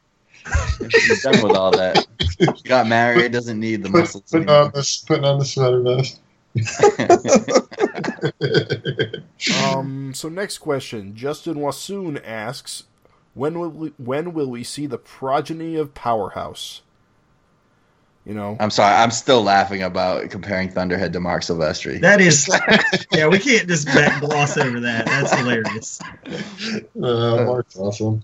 Marc, Marc used to be like a super workout guy though, and then he just at some point he was like, "Yeah, can't can't continue to do this forever," which is totally fine. He's still he's still like this monster of a man, and he's still like he could still kill any one of us with his bare hand.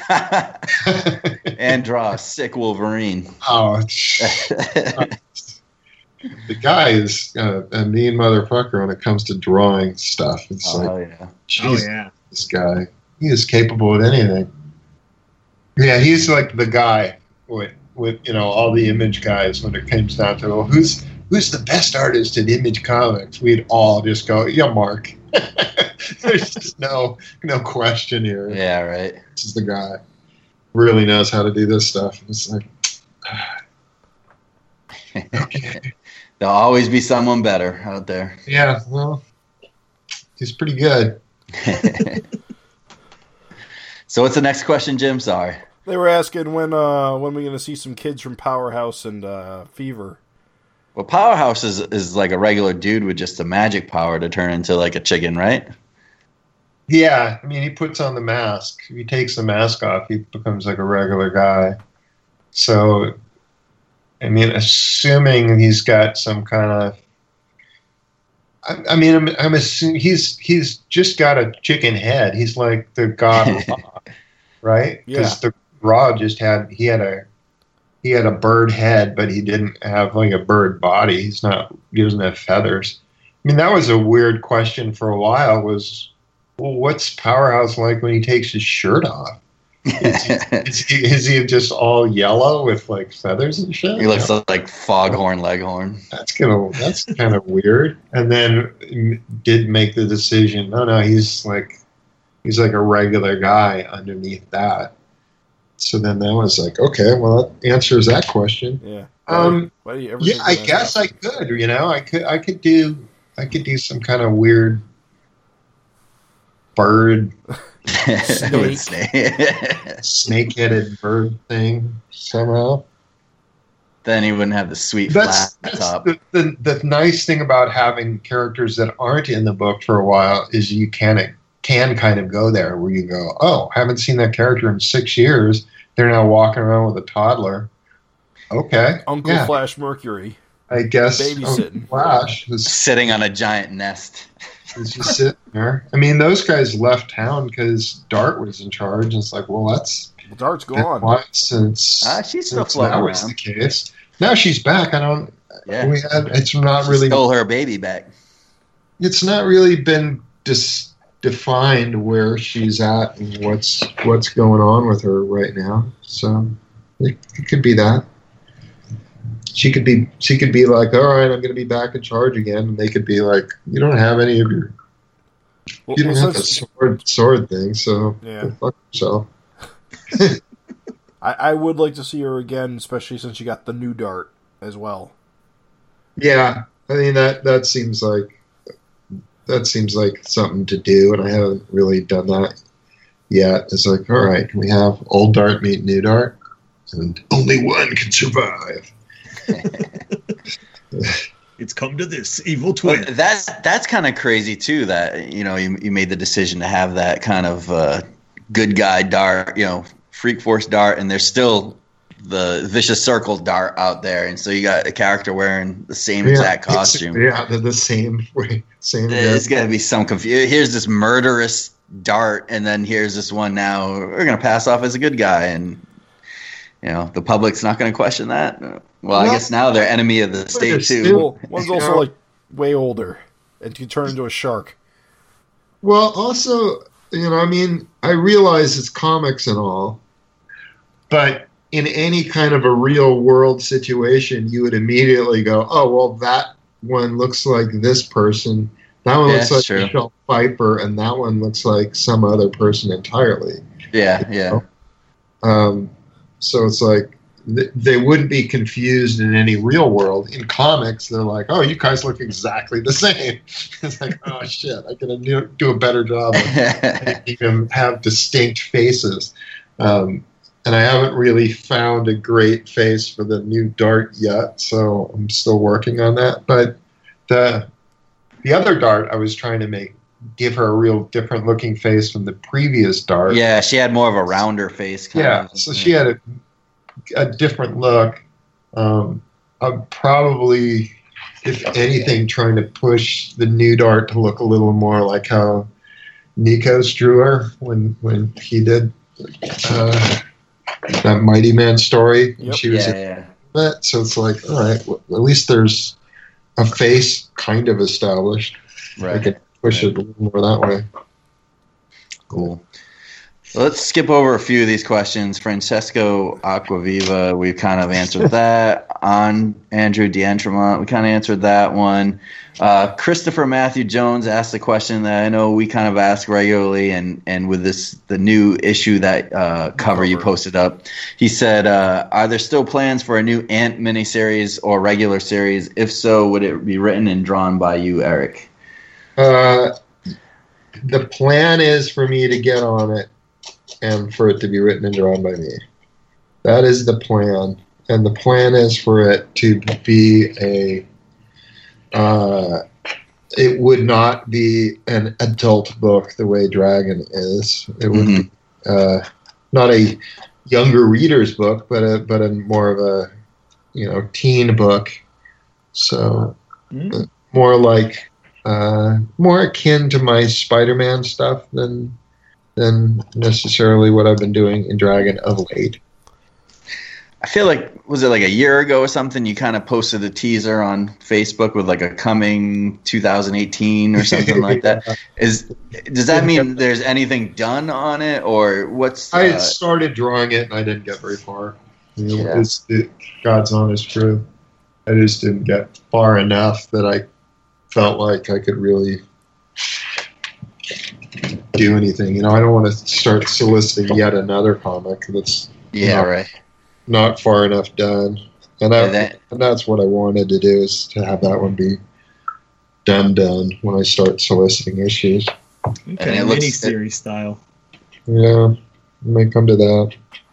But I want to also like- wanted to start with her origin, and her origin's been a little more of an ordeal to write and draw than than I wanted it to be.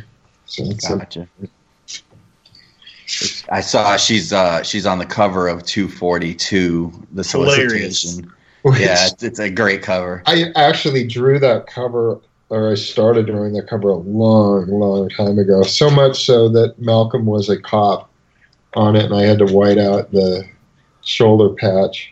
Oh yeah, because he's got his like cop boots on. If you kind of Yeah, he's got cop shoes on. I was like, oops. um, Wouldn't No. have even thought about it if you didn't say anything. yeah, but That's cool. Is that kind of a way to kind of keep her kind of fresh for you? um, it was it was really a situation where they needed a cover right away, and I was like, oh, "Where- uh, here's one that's halfway done. So I'll just, uh, I guess I'm doing this, and then I'll, you know, vamp on it like I do everything else. A lot of the times, I it just ends up we we need something today. So what do you what can you give us? Unfortunately, I'm not very far ahead on that sort of stuff, and I need to be better at it, and I need to think about what I actually want to do in this stupid book ahead of time, you know. But every single issue, I'm I'm Trying to catch up. and every single issue, I'm not really think, thinking too much ahead of. Okay, well, what am I actually doing? What's the story? Uh, I know I'm excited to kind of see what you're gonna do with this Captain Tootsie, which is Oh, yeah. funny. Uh, you know, then the ant, and then uh, two a- Go ahead. Sorry. Yeah, I mean, none of none of them are, are uh, you know, I mean, Captain Tootsie one it was just like, I, I think this is a story where I'm going to be able to not have the Captain Tootsie thing be all the issues. So I'm going to be able to go, okay, now I can, I can finally do a lot of the regular guy stuff and showing him. I just, just the idea of uh, of him as a regular person existing fascinates to some degree, just because we haven't really seen it. You know, can we do a story where he makes a friend? Yeah, what's that like? How does how does he make a friend? How do, and how does he trust that that friend is you know a good shit and not you know some crazy person who's wanting to get into his life for some ulterior you know weird reason? And then, and I mean, really, how does anybody with any degree of fame figure that out? You know, oh, a, do I do I only hang out with famous people now because famous people have also you know the same level of fame that I have? Is that is that how that's to work in order to meet make a real friend? Because that's that's weird. you know. It would be great if the cover of 241 Captain Tootsie was just a commercial for his uh, reality show. We got to have a fight in this. We didn't have a fight this month, so we really need you to mix it up with Captain Tootsie. You kind of did that actually, though, with the was it the Schick razors? That was like a cover where Dragon, like someone was pouncing on Dragon, and you read the book, and it was like, oh, it was a commercial. And I thought that was hilarious. Schick razors, whatever they were, I don't know. Yeah, yeah, we got to we got to do this. Yeah, and I'm constantly. It's somebody had, had mentioned on Twitter or one of those places when I posted one of the covers and said, well, they said something asked me some question about it. And I said, and I just said, I you know did this cover before I do the story, and they say, oh, old school. It's like, yeah, I've done that every single issue. There's, there's never been a time where I haven't done it that way. you know, I've I've not done a single issue of any of these where where I actually have the story that's sitting there done, and I just do a cover for it. It's like that that never happens. That's what's so fucking crazy. I mean, It, it's it is crazy. It's it's no good way to do things either. It, it really does create all kinds of problems, but you know, at the same time, it's it's worked out all right. So I can't really complain about it as a way of doing things, and it's also the way that in in some cases that comics used to be done because Yeah, absolutely. you know, uh, DC used to have editorial come up with crazy situations for covers, and then you know they would just give the covers to whoever's writing the book. Like, okay, we we need to find a writer who'll come up with a story to go along with our Lois finds out who Superman really is cover. Right. And that was just that was the gig. Was constantly trying to come up with a cool cover and that that people would respond to. Why is Superman trying to kill Jimmy Olsen again? again. yeah, he's always doing that. Come on, Jimmy. Oh, you found out who I am, Jimmy? Now I'm going to have to kill you. Okay. Uh, that'll be my next one, right? Okay. so you want to skip through a few more of these? I think we ans- he answered most of them. yeah, these all. them. How about the the Lou Cipher one? Oh, Let's here skip it is. down Oh, yeah. My first, uh, Lou Cipher says my first says uh, my first contact with Savage Dragon was was through the animated TV series. Uh, what memories do you, Mr. Larsen, have about that adaptation? Um, they're all fleeting. They're all fleeting. I mean, you did you did character designs was- for it, right? But Yeah, primarily was- you didn't. there really... was stuff where they would where they wouldn't have a character they're like we need somebody who fulfills this role you know, what what can you give me? You know, it, it really early on there weren't a lot of uh, female characters, so um, I think Vane, right? Vane and Volcanic, I think, were both created for the cartoon, hmm and uh, there was somebody who was in one of the um, one of the Freak Force comics that was was also created for the cartoon, um, and I don't even remember the name of the character at all. It was just It like was uh, Deadbolt with a big head. Was that his? Uh, Bulkhead? Wasn't that one of the guys? Yes, Yeah. That is correct. Bulkhead was created for the cartoon, and there's Ooh. actually a couple others that were created for the cartoon that have never shown up. There's a Right. character called Ma that never showed up. And So, she's so you have the rights to those characters' likenesses, even though, like, I don't know, Columbia owns the cartoon, or Sony. Uh, it's Universal, and we're we're gonna say yes. okay. They, they own the cartoon, but I own everything that went into the cartoon. So, you know, whatever. I've I created the designs of all those characters. It wasn't somebody in the in their office creating Right.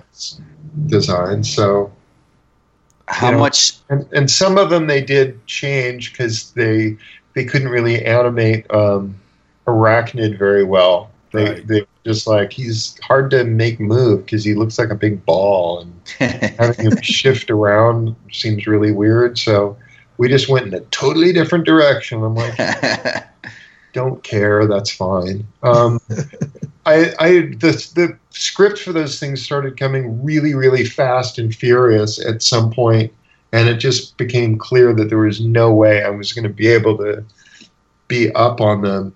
Um, what, what you'd get the first script and you'd be like, all right, this is awesome. This will be cool, and then you do read through it and you go gave all the notes on on the first one, and then send those back, and then the second one shows up, and then pretty soon it's like I'm getting the third draft of episode one and two drafts of this episode, this and this, and and it just became too much, and I was like, I'm not going to sit down and read 125 pages of of scripts at this point to go through everything. So of yeah, it's crazy. So, so a lot of stuff ended up in the cartoons that I like. That's not right, but oh well.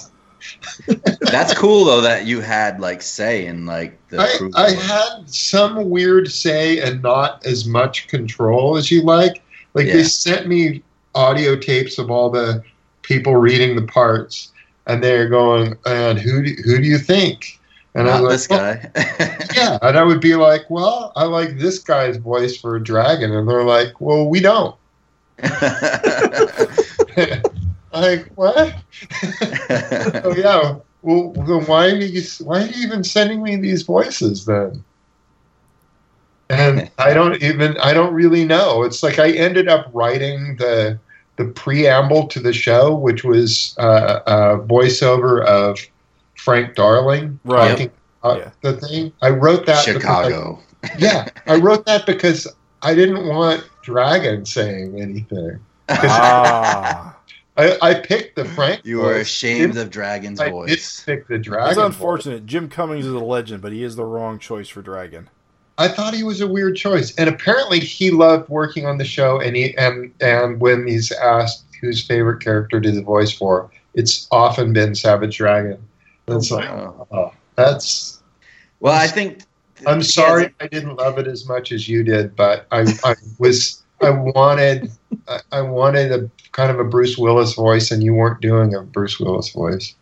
They did get that right though with the show. I mean, they did make him like a wise ass character, which was kind of cool, and I could see there- why he would like that. there, there, there's some of that. There's you know a little bit of this voice and that was like, all right, that's that's okay. That's that's all right. Um, I didn't. To me, Alex didn't sound like how Alex should sound.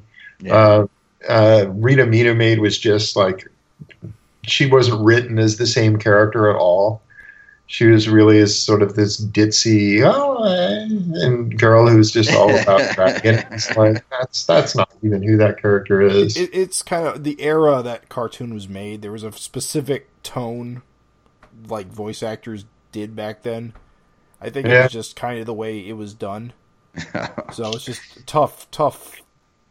they got barbaric right. I thought. well, it was it was Cuba weird. Pop. 'cause the, well, the cartoon initially was it went through a couple different iterations. It was initial, Yeah. initially pitched to CBS, and initially um, Mark Evanier was going to write it, and then uh, Mark Evanier stuck in a, um, some Mark Evanier characters into it, and so it was like, well, why is there? Why is this guy even in the in the show at all? He didn't. He's not in the comics.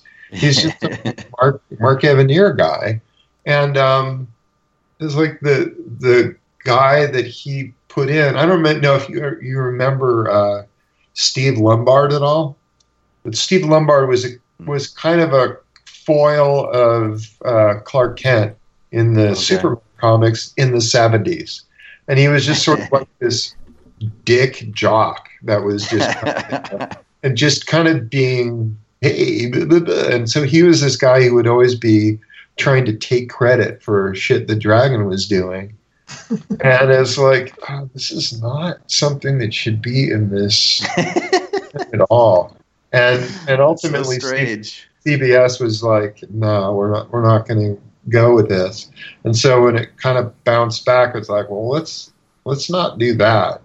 And and I don't I don't even remember how it ended up shuffling from one bunch of people who are going to do it to another bunch of people who are going to do it. I I just that all that was is lost on me now Yeah, but it, it ended up being an entirely different group of people put it together and and it ended up being all right there was some episodes are better than others and some Yeah. are, are just unwatchable in fact some Some of one season is better than the other art wise too. yeah um It probably went yeah, cheap on it- season two. I feel like it's the other way around. Maybe I don't know. the, the the opening credits on season two Oh, that's amazing, are right? really cool Yeah, and, and it's like i wish the show looked like that because those opening credits are awesome yeah. It looks they like always, anime. They always put like, they always put the money in the opening credits. Yeah, Yeah. And it, it was, and it was entirely done by it was done by somebody else entirely, like a different yeah. Thing. It's like, it looks oh, like good anime. Like Yeah. it's like yeah, this should look like good anime. That would be cool, and it just wasn't. Um, so there's a, I mean, there's a bunch of little things. There's a, there's some really cool little fuck ups every now and then. You'll be watching the show and it's like, oh wait, did I just see something? There's a there's a panel where uh, at where Dra- uh, there's a screen where like Dragon is talking to Frank, so they're both in the shot, and then Frank's hand comes up and kind of he's like thinking about something, and so his you know his hand comes up to just kind of cup his own chin and like ponder something as people do. And somehow they thought that was Dragon's hand. So it's, it's weird suddenly this green hand is like animation errors are a lot are one of the big reasons to watch those kind of shows. You know, or or guys' mouths will like disappear completely for a split second. It's like, wait a minute, did that guy's mouth just vanish? That's not right. There's a, a really weird um, screw up perspective shot where uh, there is a group of people that are sitting at a at a outdoor cafe, right? hmm behind them is a building and uh, dragon dragon and alex come tearing around from off screen behind the building. And so they're behind the people who are sitting there at the restaurant. They come around the corner and then they pass in front of the people who are sitting there at, at this outdoor cafe. Yeah, but from the time that they pass behind them to the time that they pass in front of them, they don't really change size enough. their scale stays the same. So when so when they pass in front of them, it's like Ken and Barbie riding around in a little car. It's like you can freeze the frame, and it's like that looks hilarious. It's At They're some- funny. crazy At shot. some point, we kind of want to do like a like a riff track on the show, I, I Why- would, why- I would love nothing more. It was something that I that I wanted to do, w- and would just be like, oh, let's just get me and Josh Eichhorn and a case of beer in a room and just just tear the living shit out of this show. Oh, that's gotta Yes, happen. Because please. it's, this would be fun, and but Do you- it's also like twenty six episodes. It's like Yeah. Well, I do pick a couple of the good ones. 22 minutes that still ends up being a lot of a lot of time and a lot of stuff to go through and there's there's not that much stuff that you can really blast. Um, and it's it's it's it's okay as a show. It's not it's not like oh my just so terrible. We're gonna make fun of this constantly. It's like it's all right.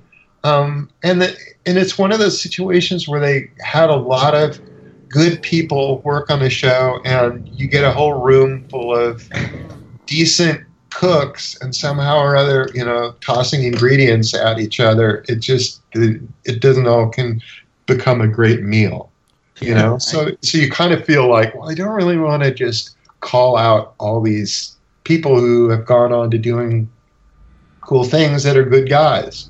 I don't Well, wanna- I, I, I should, I- you know.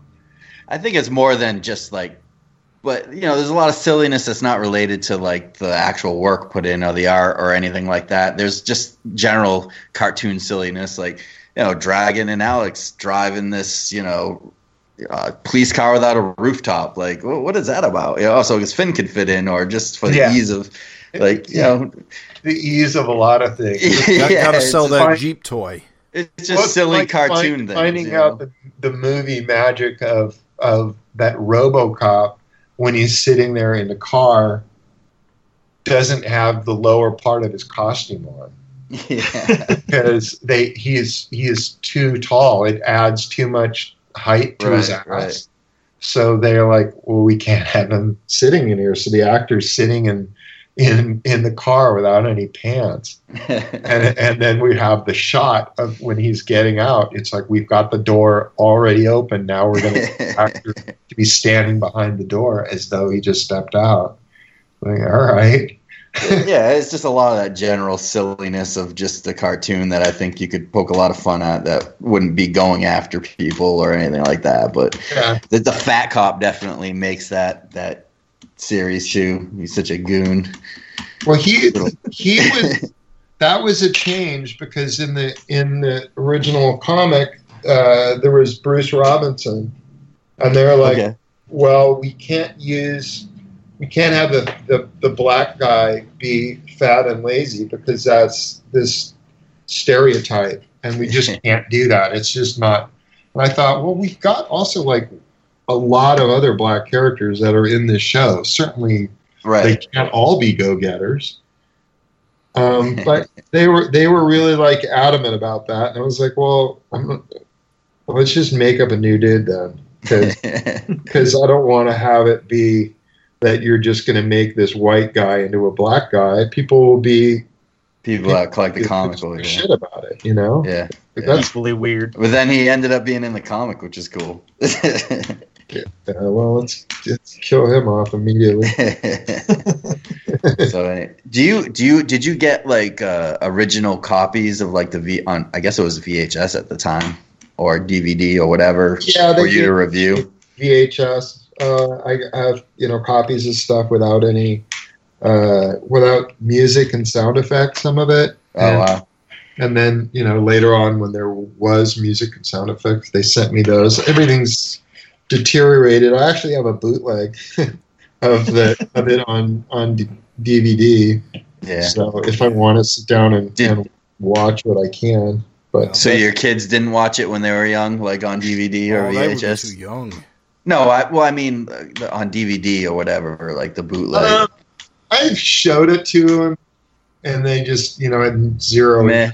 internet. So all right, I'm not going to force you to watch this because Look at this cartoon I made. Watch it. Daddy made a cartoon. Your dad made a cartoon. Now watch this. Well, all jokes aside, though, that had to be pretty thrilling to have your character. Oh, it's a cool. Saturday morning go, cartoon. Oh, look, his his his head is moving. He's turning his head, and his fin kind of works t- as a turning thing. That's That's You- cool. You, You know, know, you, you kind of dude. His mouth is opening. He's saying words. You, That's, you've kind of made it when they make your property into a cartoon for kids. You know, it's, it's kind of cool. When they when they think can't you take can that compete away. against Ninja Turtles. yeah. It, I mean, it was, there was definitely cool stuff about it. It's cool that it got turned into toys. It was neat that they, you know, did little little things here and there. It was kind of neat to do. Um, yeah, it was it was an interesting time because at the same time we pitched uh, Savage Dragon to CBS. Um, you know, it was the same people who ended up doing Dragon were the people who I think it was the same people who were pitching uh, Freak Force. Because we Oh, pitched wow. a Freak Force show to oh, CBS, no and they ended up passing on it.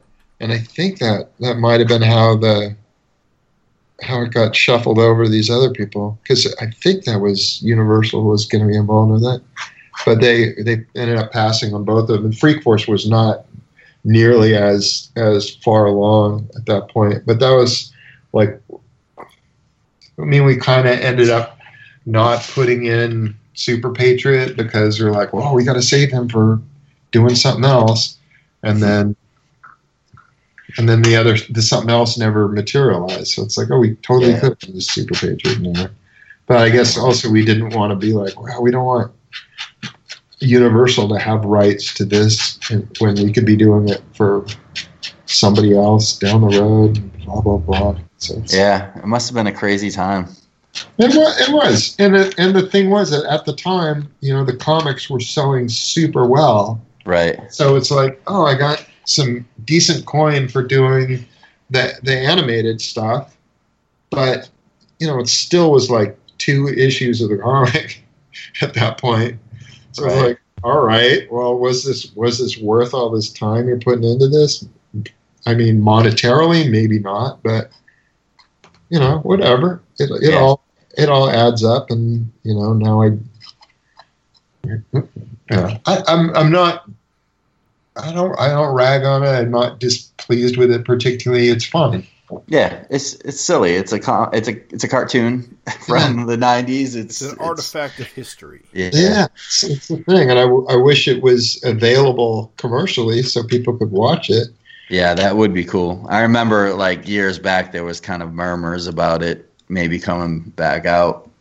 But yeah, but no, that there is no. I would assume that if if there was ever like, oh, we're making, we want to make a live action something, that suddenly Maybe it Universal would. go, wait a minute, we don't we. We we oh, we have that. We could totally release that now, and someone might care. right. The funny thing is, is that just out of curiosity, I went searching to see like you know who's like keeping up the rights. You know who's got those rights. You can totally still find those rights as retained by like Universal. Yeah. Yeah, Like when you search the little Universal Entertainment databases for like what shows and things that they can license or whatever else, it still just comes right up Savage Dragon. So Yeah. yeah. Savage Dragon is there, and they could they could be putting those cartoons out. Um, Oh Yeah. man, I didn't remember Overlord's voice by Tony Jay. Tony Jay is like one of the greatest voice actors ever. all right. Yeah, no, he was just doing his. I mean, it was weird because we're like, well, what kind of voice are we going to give him? Because, I mean, he's he's supposed to be like a Chicago thug that's in this costume. Oh, you're right. Yeah, he would kind You of. You know, why would he have this English accent? Right. It's the- sense. it's but the suit. like- it changes his voice. yeah, it's like, Yeah. The modulator.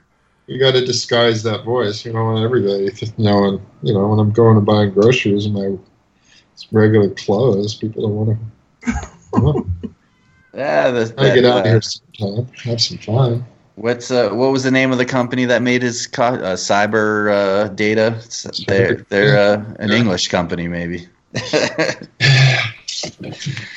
anyway, so uh, it's kind of we've kind of took taken up a lot of your time. Yep. You want to ask a? There's one more question that, that kind of cracked me up that we had from a, a listener. Adam Woodard said, "Ask Erik why he, as a creative consultant."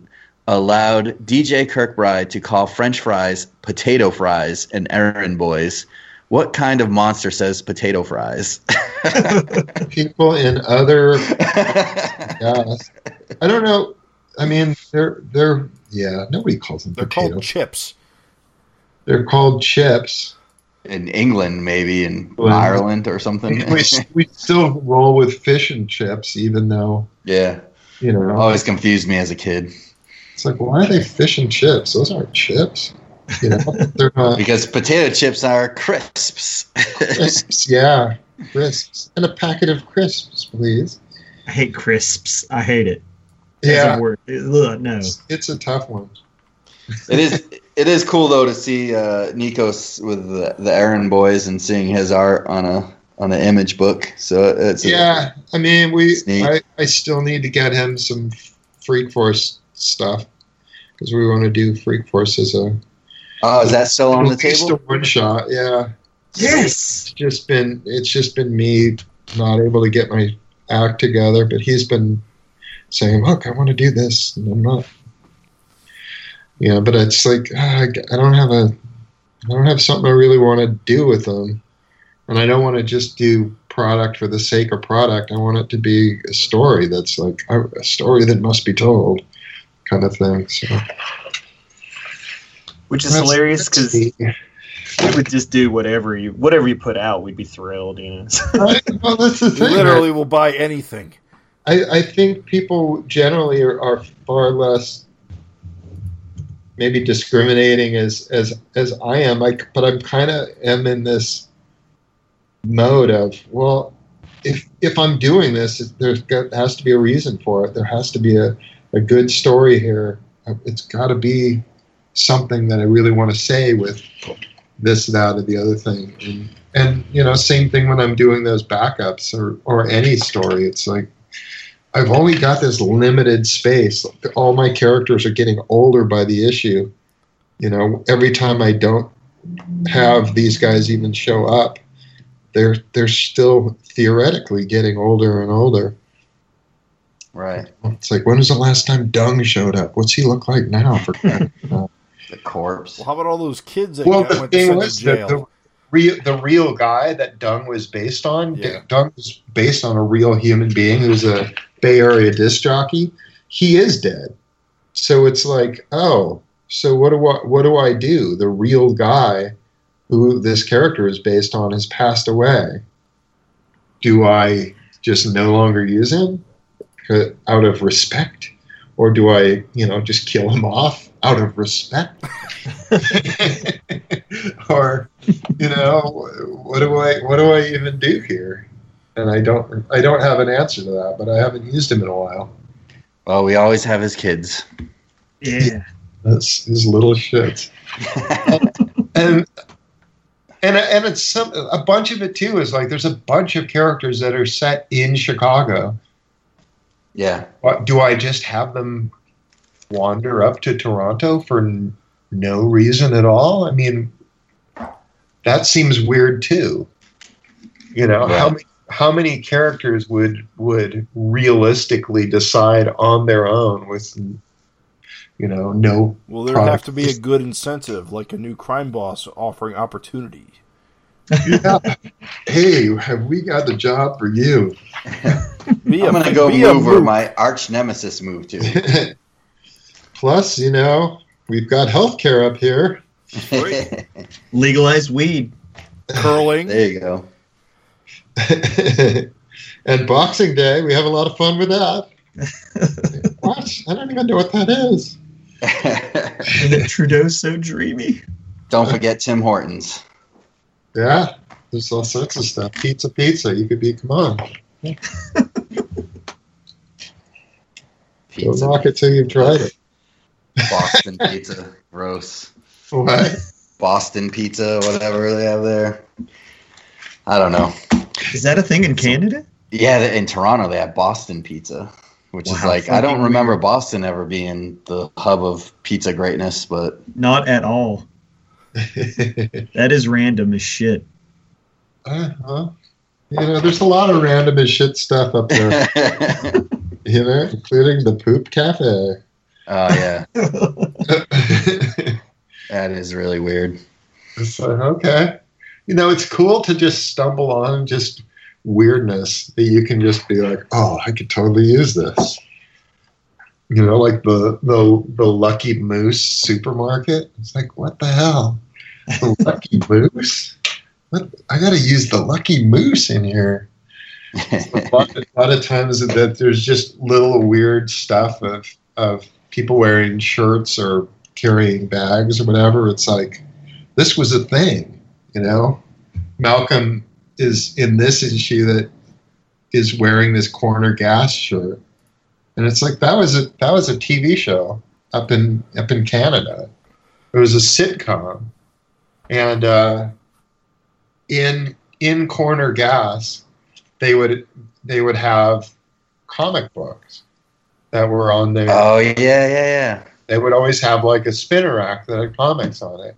And the guy who is the main dude on the show uh, has been. Somebody asked him at one point, "What what comics were you reading on there?" He says, "Well, ninety five percent of the time, I was reading Savage Dragon." Nice. it's like, well, that's cool because they couldn't get DC and Marvel books because they had the whole Warner Brothers and and and you know the whatever other, it was, yeah, Sony and Fox and everything. So like you know we we we can't give up any rights, including having a comic book in the background and a Canadian television show. And it's like I don't know what rights you're giving up for that, but whatever. If you don't want them to appear, let's let Savage Dragon show up. It's funny because you gave like one one issue. Someone has a, a, hat with corner gas kind of scribbled on it, and then the latest issue, Malcolm's got his shirt. What's the the jackass thing on That's the back of the shirt? Like that would be like something that one of the characters routinely said. Oh, okay. So it's sort of an equivalent to their to a catchphrase. So the catchphrase, yeah. So it's like, okay, why the hell not? And then uh, I mean, some of this stuff is like, oh, I got to keep this going, but I still kept the same gossip rag, like yeah, American thing. I didn't, I didn't go for the Canadian. I like that you've established the, uh, you know, Canada's newscasters. They're consistent. Like as I was going back through reading the issues, I was like, oh, it's always the same uh, man and woman news host. Yeah, and those are real people. What? Oh, really? Yeah, those are real news hosts, and the station is a real station. That's not like a oh, made. Oh, that's hilarious. For Canada station, it's like, well, this is a real thing. A lot of the times that I'm that I'm having and go into places, especially if it's, if it's like any store or any anything, it's like, oh, that's a real store. When they go to the hospital, that's a real hospital. Oh, it's crazy.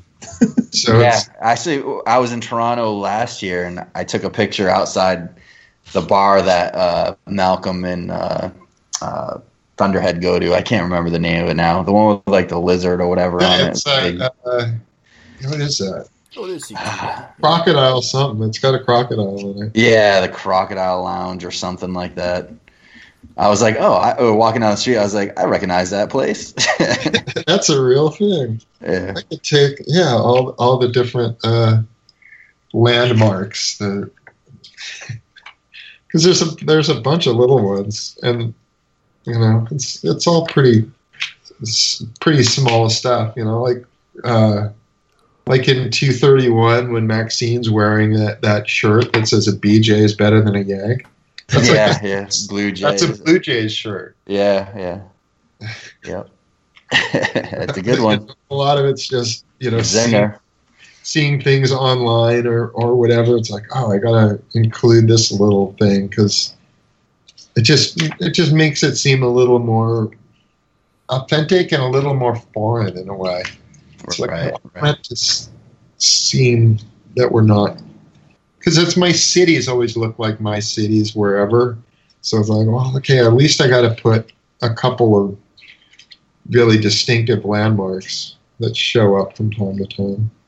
I think Toronto has come across in the book as pretty unique feeling. Like it really has felt kind of different. Well, I'm trying. good, good job. You're nailing it. And it, it doesn't doesn't hurt that every now and then a random character will just unload a whole spiel from something where they're just like, "Let me tell you about this little island. yeah, we give you the complete history. you should bring the kids and hang out here because it's cool." Like, all right. Best part of that sequence was Malcolm's like, "Sure," and just jumps off. Yeah, sure, yeah, whatever, crazy. okay. People are out of your minds. Damn Canadians. Canadians are too nice. Yeah, they're all. Yeah. they're all super. Careful what you say here. Your fan, ba- half your fan base might disappear. No. I, I love. I love you know I've I've only been to Toronto once, and I was like, I, I liked it. So Yeah. I would I would do more. I want to do more in in Toronto. I'd like to visit more. I'd like to s- just kind of get more of a sense of where things are in relation to each other and and just the cool stuff. But I end up doing a lot of of research, just looking stuff up. You know, it's like, okay, well, what's their local mall that they could, you know, name drop a, a reference to? What's what's this Yeah. this and that? You know, when Malcolm goes and signs whatever he's signing, and that, you know, we got to make an appearance at this thing, and you know, that's a real place, and we got to do this. It's like, all right, all the hospitals. It's pretty crazy too with things like you know you think about like what kind of references like in the '60s like or or even like earlier than that the artists had to have their own scrapbooks with like magazine cutouts and now you can go on like Google Maps on Street View and just be like oh there it is yeah yeah there's a certain amount of that. It's like all right yeah we can we can do this every time. No no problem. I got i wish i kept i don't keep malcolm's apartment very consistent. I need to work on that. Like sometimes it's the the top floor and sometimes it's not the top floor. And sometimes six stories tall You and sometimes rent out the top few floors like the Baxter Building. Well, it's like sometimes you can stand on the roof and call down to to below, and the other person can hear you perfectly well.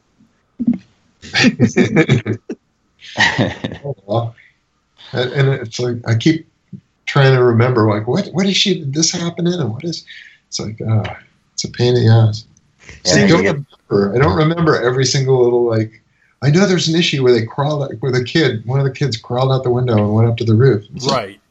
what issue was that? I don't remember. off the top of my- No, Seems like a burden. I had a comic artist buddy tell me he was like, uh, "I'm making Google SketchUp maps of all the characters' apartments so I can keep things consistent." And I was like, "Ugh, what a Yeah, pain in no, the ass." it's, it's like, yeah, forget it. I don't think the readers pay that much attention either. No, Like, they, it's not. they really don't. They don't. I mean, I think they could. Malcolm and Maxine could just be sometimes on the top floor and sometimes not, and people aren't going to care No. Mm-mm. that much. I'm going to be drawing Christmas again here pretty soon. Oh, yeah. Oh yeah, it's true. and I didn't do a Christmas issue, so he's we're gonna have Christmas in the in the two forty one, I guess. That's when Christmas appears. So at least there'll be mention that it exists, and some mention of you know either show a tree or whatever. But it gets tough it's like, am I gonna do Christmas every goddamn year? I mean, and does it matter that there's Christmas every year? You know, it's like the kids' birthdays are celebrated in September. Maxine's birthday is in October. Malcolm's birthday is in November. Christmas is in December. I can't have like four issues in a row where we're celebrating shit. That's that's just going to seem crazy. Like, oh, we're, it's birthday birthdays all the time here. like we have three issues in a row where we're celebrating birthdays. We I can't do that. That that would just be crazy. What's funny is I feel like people ask for shit like that anyway. Though, like wherever years of Walking Dead issues, are we going to see Rick go to the bathroom? And it's like you really don't want to see that.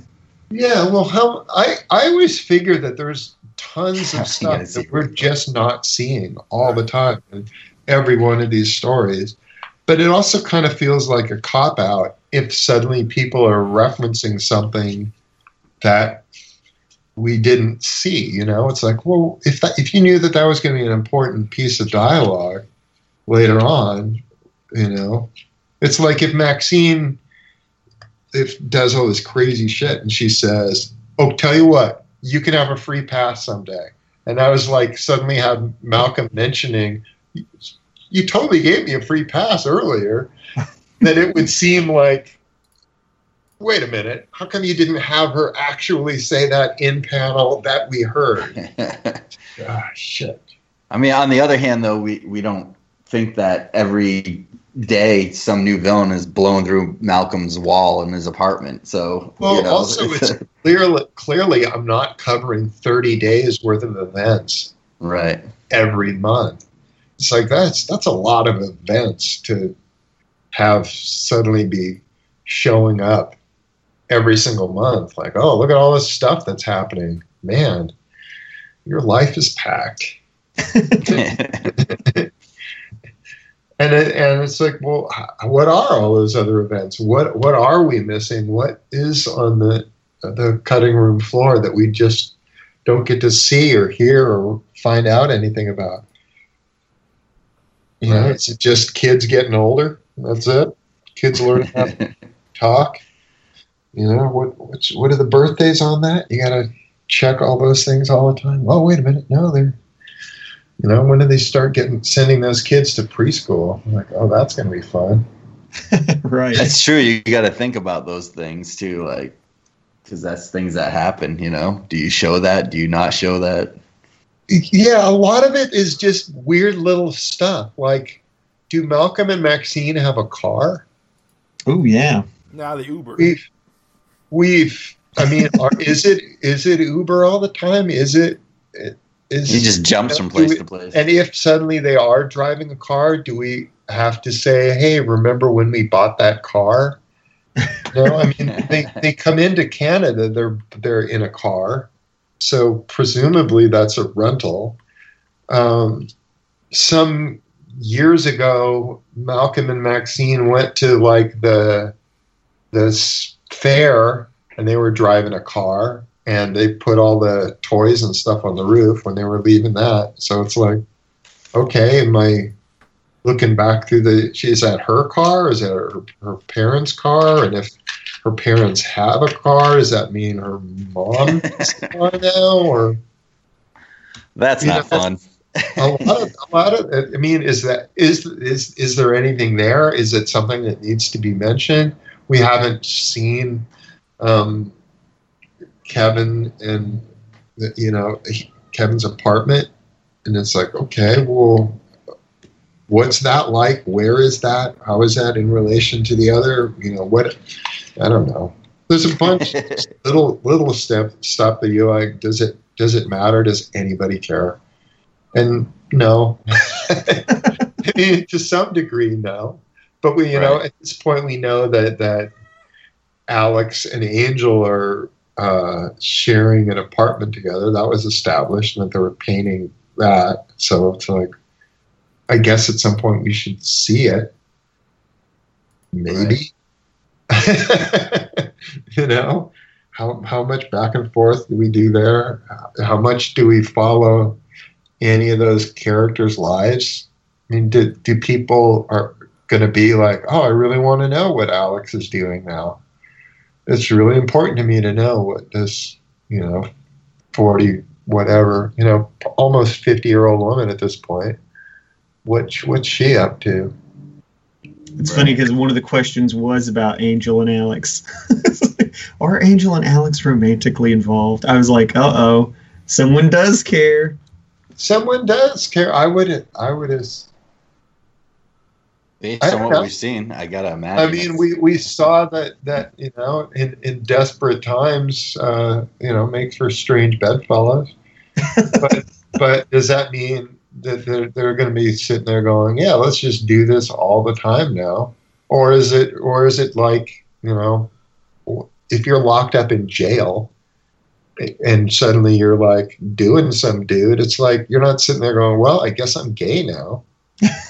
because you know it's like all those people in jail who are sitting there doing what they're doing. They're not sitting there going, "Well, we're we're all gay here," and they're not. When they get out of jail, they're not like, "Well, all right, I've moved on to dudes."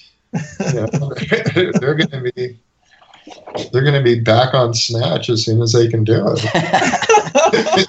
You know? Episode title right here. Back on Snatch. I guess what you're saying is what happens in Dimension X stays in Dimension X. Well, I mean, to to a degree, it's it's kind of gotta right. I mean, they maybe they'll they'll get out and it'll, it'll come up as a topic or conversation, but you know,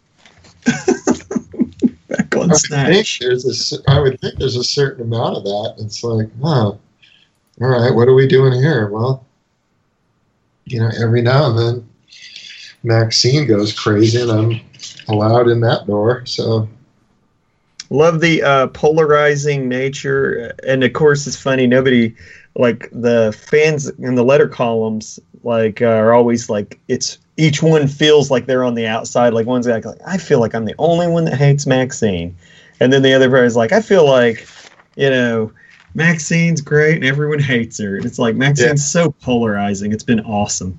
Yeah, no, there's there's certain characters that are are like that. That definitely have like there's people who like them and there's people who don't. Like every time, uh, uh, we, one time we were going through, I was talking with Eric Stephenson about okay, well, where are sales and what happens with with different issues and what what makes the sales go up, what makes the sales go down. And it was like, well, anytime Powerhouse appears on the cover, sales go down. so retailers at least are going okay this is a, this is too far. This chicken guy is just is, is not okay. But i've never heard from a fan ever that saying yeah powerhouse sucks. Every single fan is like he is totally awesome. It's like Yes. just put him on the cover. You're not going to be able to afford doing this book anymore. Hey, Maxine is great too because she's not like, you know, based on your previous work, you want to say almost like the stereotypical Larsen female superhero, like the big buxom. yeah yeah hero. yeah i like She's- that i like yeah, it, it's like a, this is it's his, super different, yeah and she's like the lead, one of the lead characters, you know, and it's it's really great. I think it's really cool. Like it's well the, the weird it's thing not is what you would expect. with, uh, with dragon i kind of felt like i never found the perfect mate for him for him like to like jennifer was problematic because she was kind of boring and then Yeah, a lot of people didn't like Rapture because she was something of a shrew and uh, and and didn't really have like a a great sense of humor other than just being shitty. yeah, You know, I mean, she would just say shitty things, and she was always like jealous and and stuff right. like that. So people weren't all up in her, and and kind of people thought they liked Alex, but they didn't really feel like that that relationship seemed a little too pat in a way. And when they would get together, it kind of felt like when when the characters on Cheers got together, you kind of were like, oh, this is the season that sucks. Yeah, Yeah, You- so- it, it was kind of like the the, the You- you- tension between Dragon and Alex that made that relationship. Yeah, and it's like so you know it's like moonlighting. You can't have these these two together, or you lose what what magic there is there. And then with with Malcolm, it's just like you know he had a di- another girlfriend before, and then this girlfriend was like, oh, this one totally works. She's a lot of fun to write, and away we go. Yeah, Yeah. they complement each other pretty well. yeah they're both like you know they're funny to listen to and they're and she's super lively and has a lot of weird opinions on stuff. You know it's just yeah it's more fun.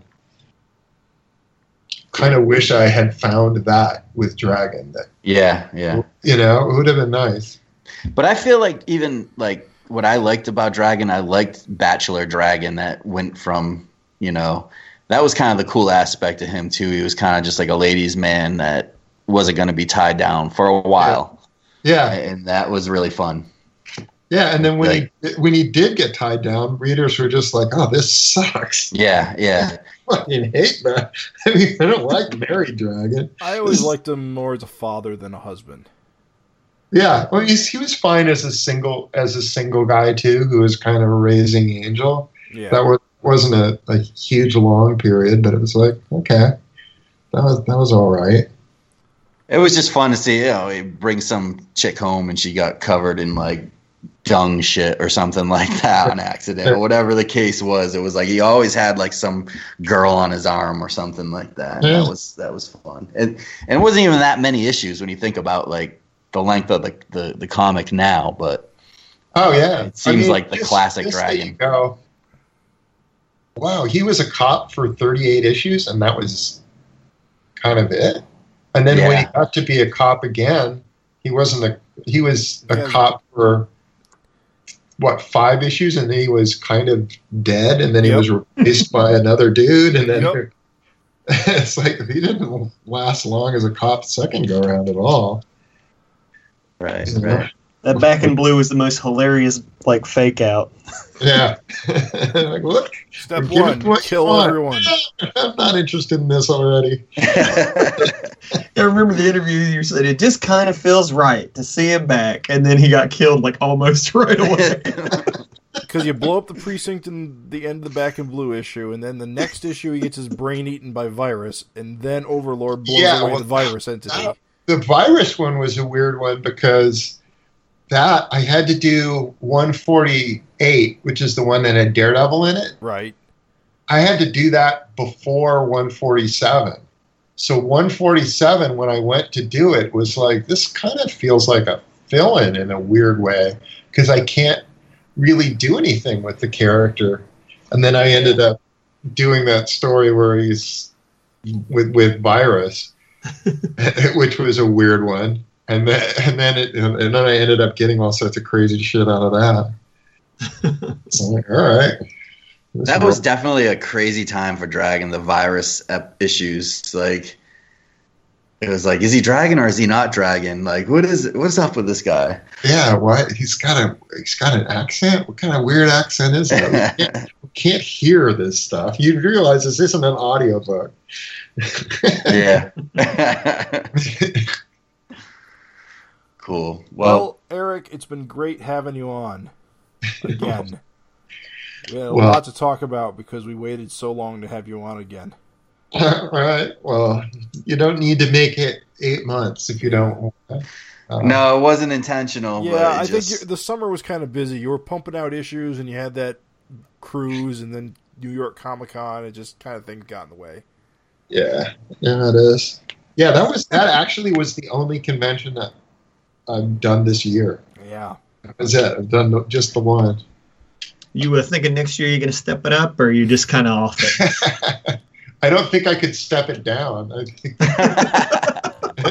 I mean, if a, if a convention reached out to you, would you uh, would you Well, the thing is that I'm invited to conventions all the time. see? That's what I So- yeah. so I'm invited all over the place and all over the world.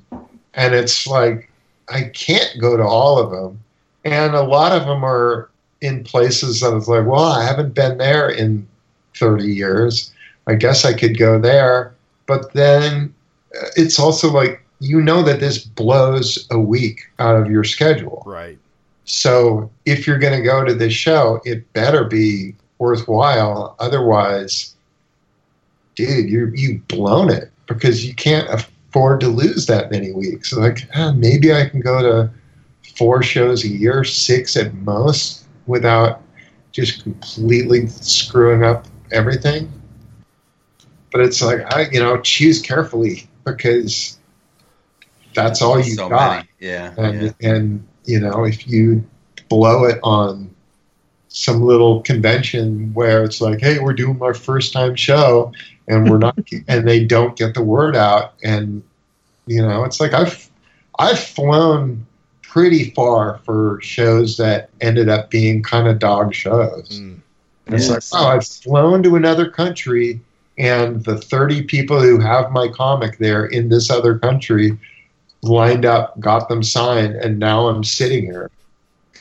And nobody That's a bummer. Yeah. like, wow, that was. I mean, yeah, it's cool to walk around this crazy town and drink their crazy beer or whatever, but that, that's that's a long ass flight. Right. Gotta be worth your while. Yeah, and so it's it's tough to- sometimes to make those kind of choices. Well, And, if you know, if- if you come back to Philly, I will sit at the table and watch your artwork for you. Craig the Enforcer. well, I mean, a lot of times it just has to be like, okay, well, who's who's off offering? I don't routinely uh, contact people and say, "Can I go to your show?" right. So I just kind of choose from whoever's offering and try to figure something. I don't know. I mean, sometimes I do- sometimes it's not. The Baltimore show is always awesome, and I know you used to go there once in a while. Um, those are always fun. Hopefully, we Yeah, can catch you know, when there's shows when there's shows that are focused more on comics, those are generally Right. I hate the Wizard World Okay. ones. Those are garbage. Yeah, those not so good uh, uh, often.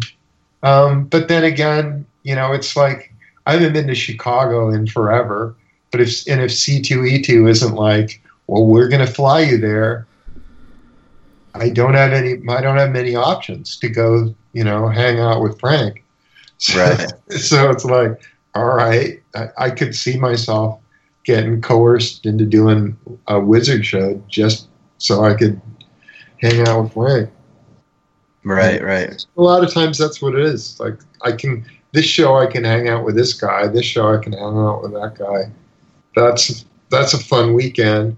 Whereas, you know, hey, you're gonna be flown to this cool place. Awesome. Can I take my wife? No, we will not pay for All right, then uh not maybe not.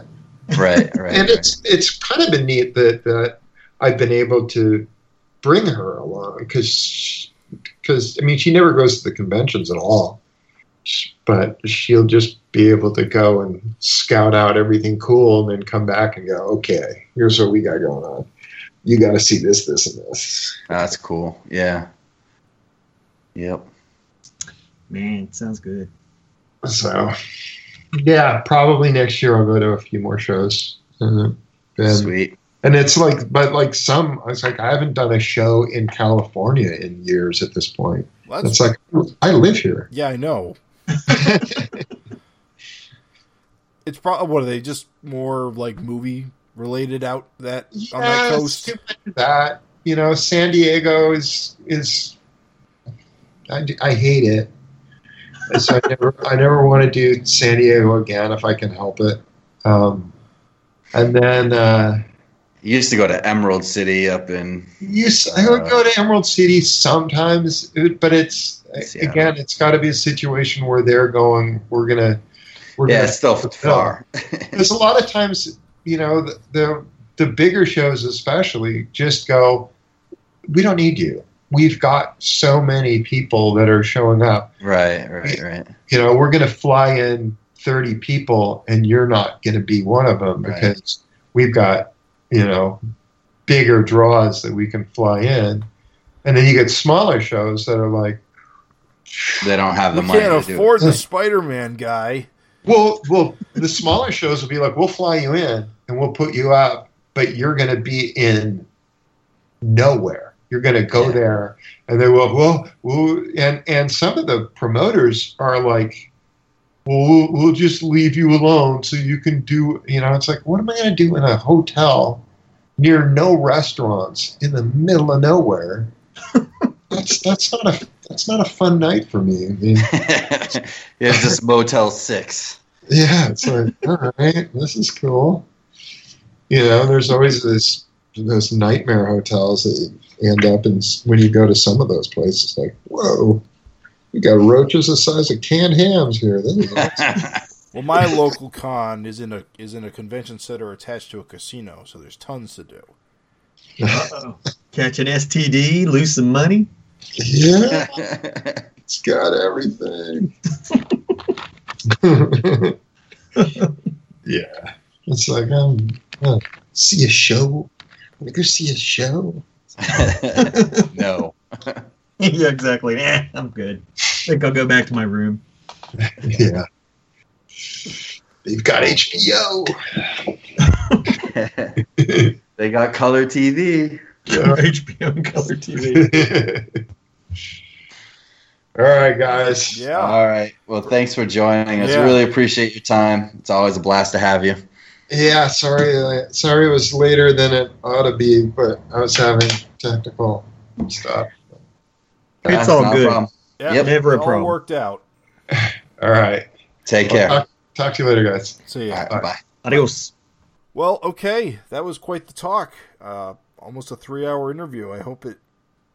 I hope folks at home enjoyed it as much as we did. At one point, I'm pretty sure that I heard eating from someone, and then later I heard a toilet flush. Get out of I, here. I didn't hear any was- toilet. It's quite a long interview. I heard. A, I heard. A, I heard a couple of motorcycles from San Francisco.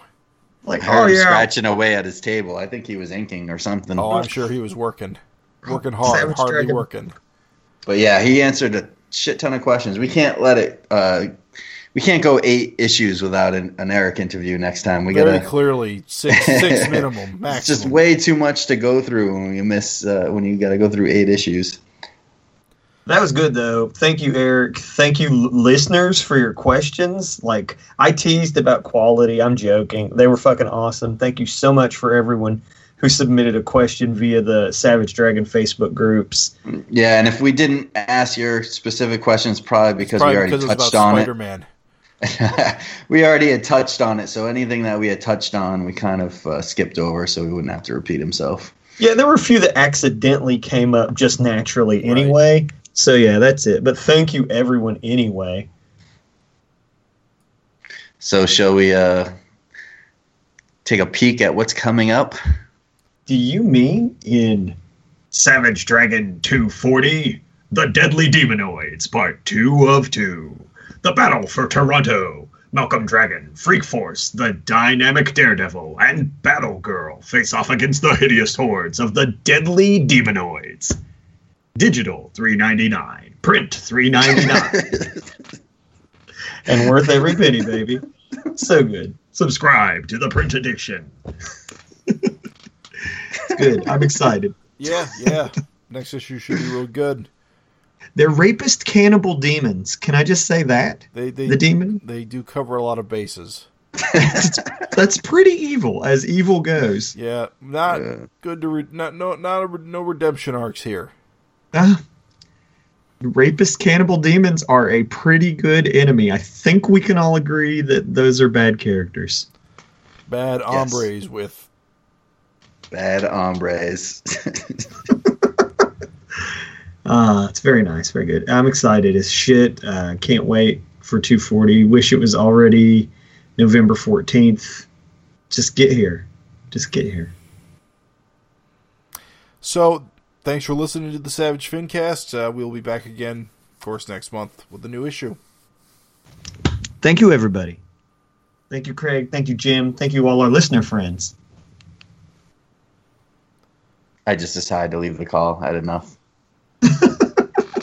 You're done?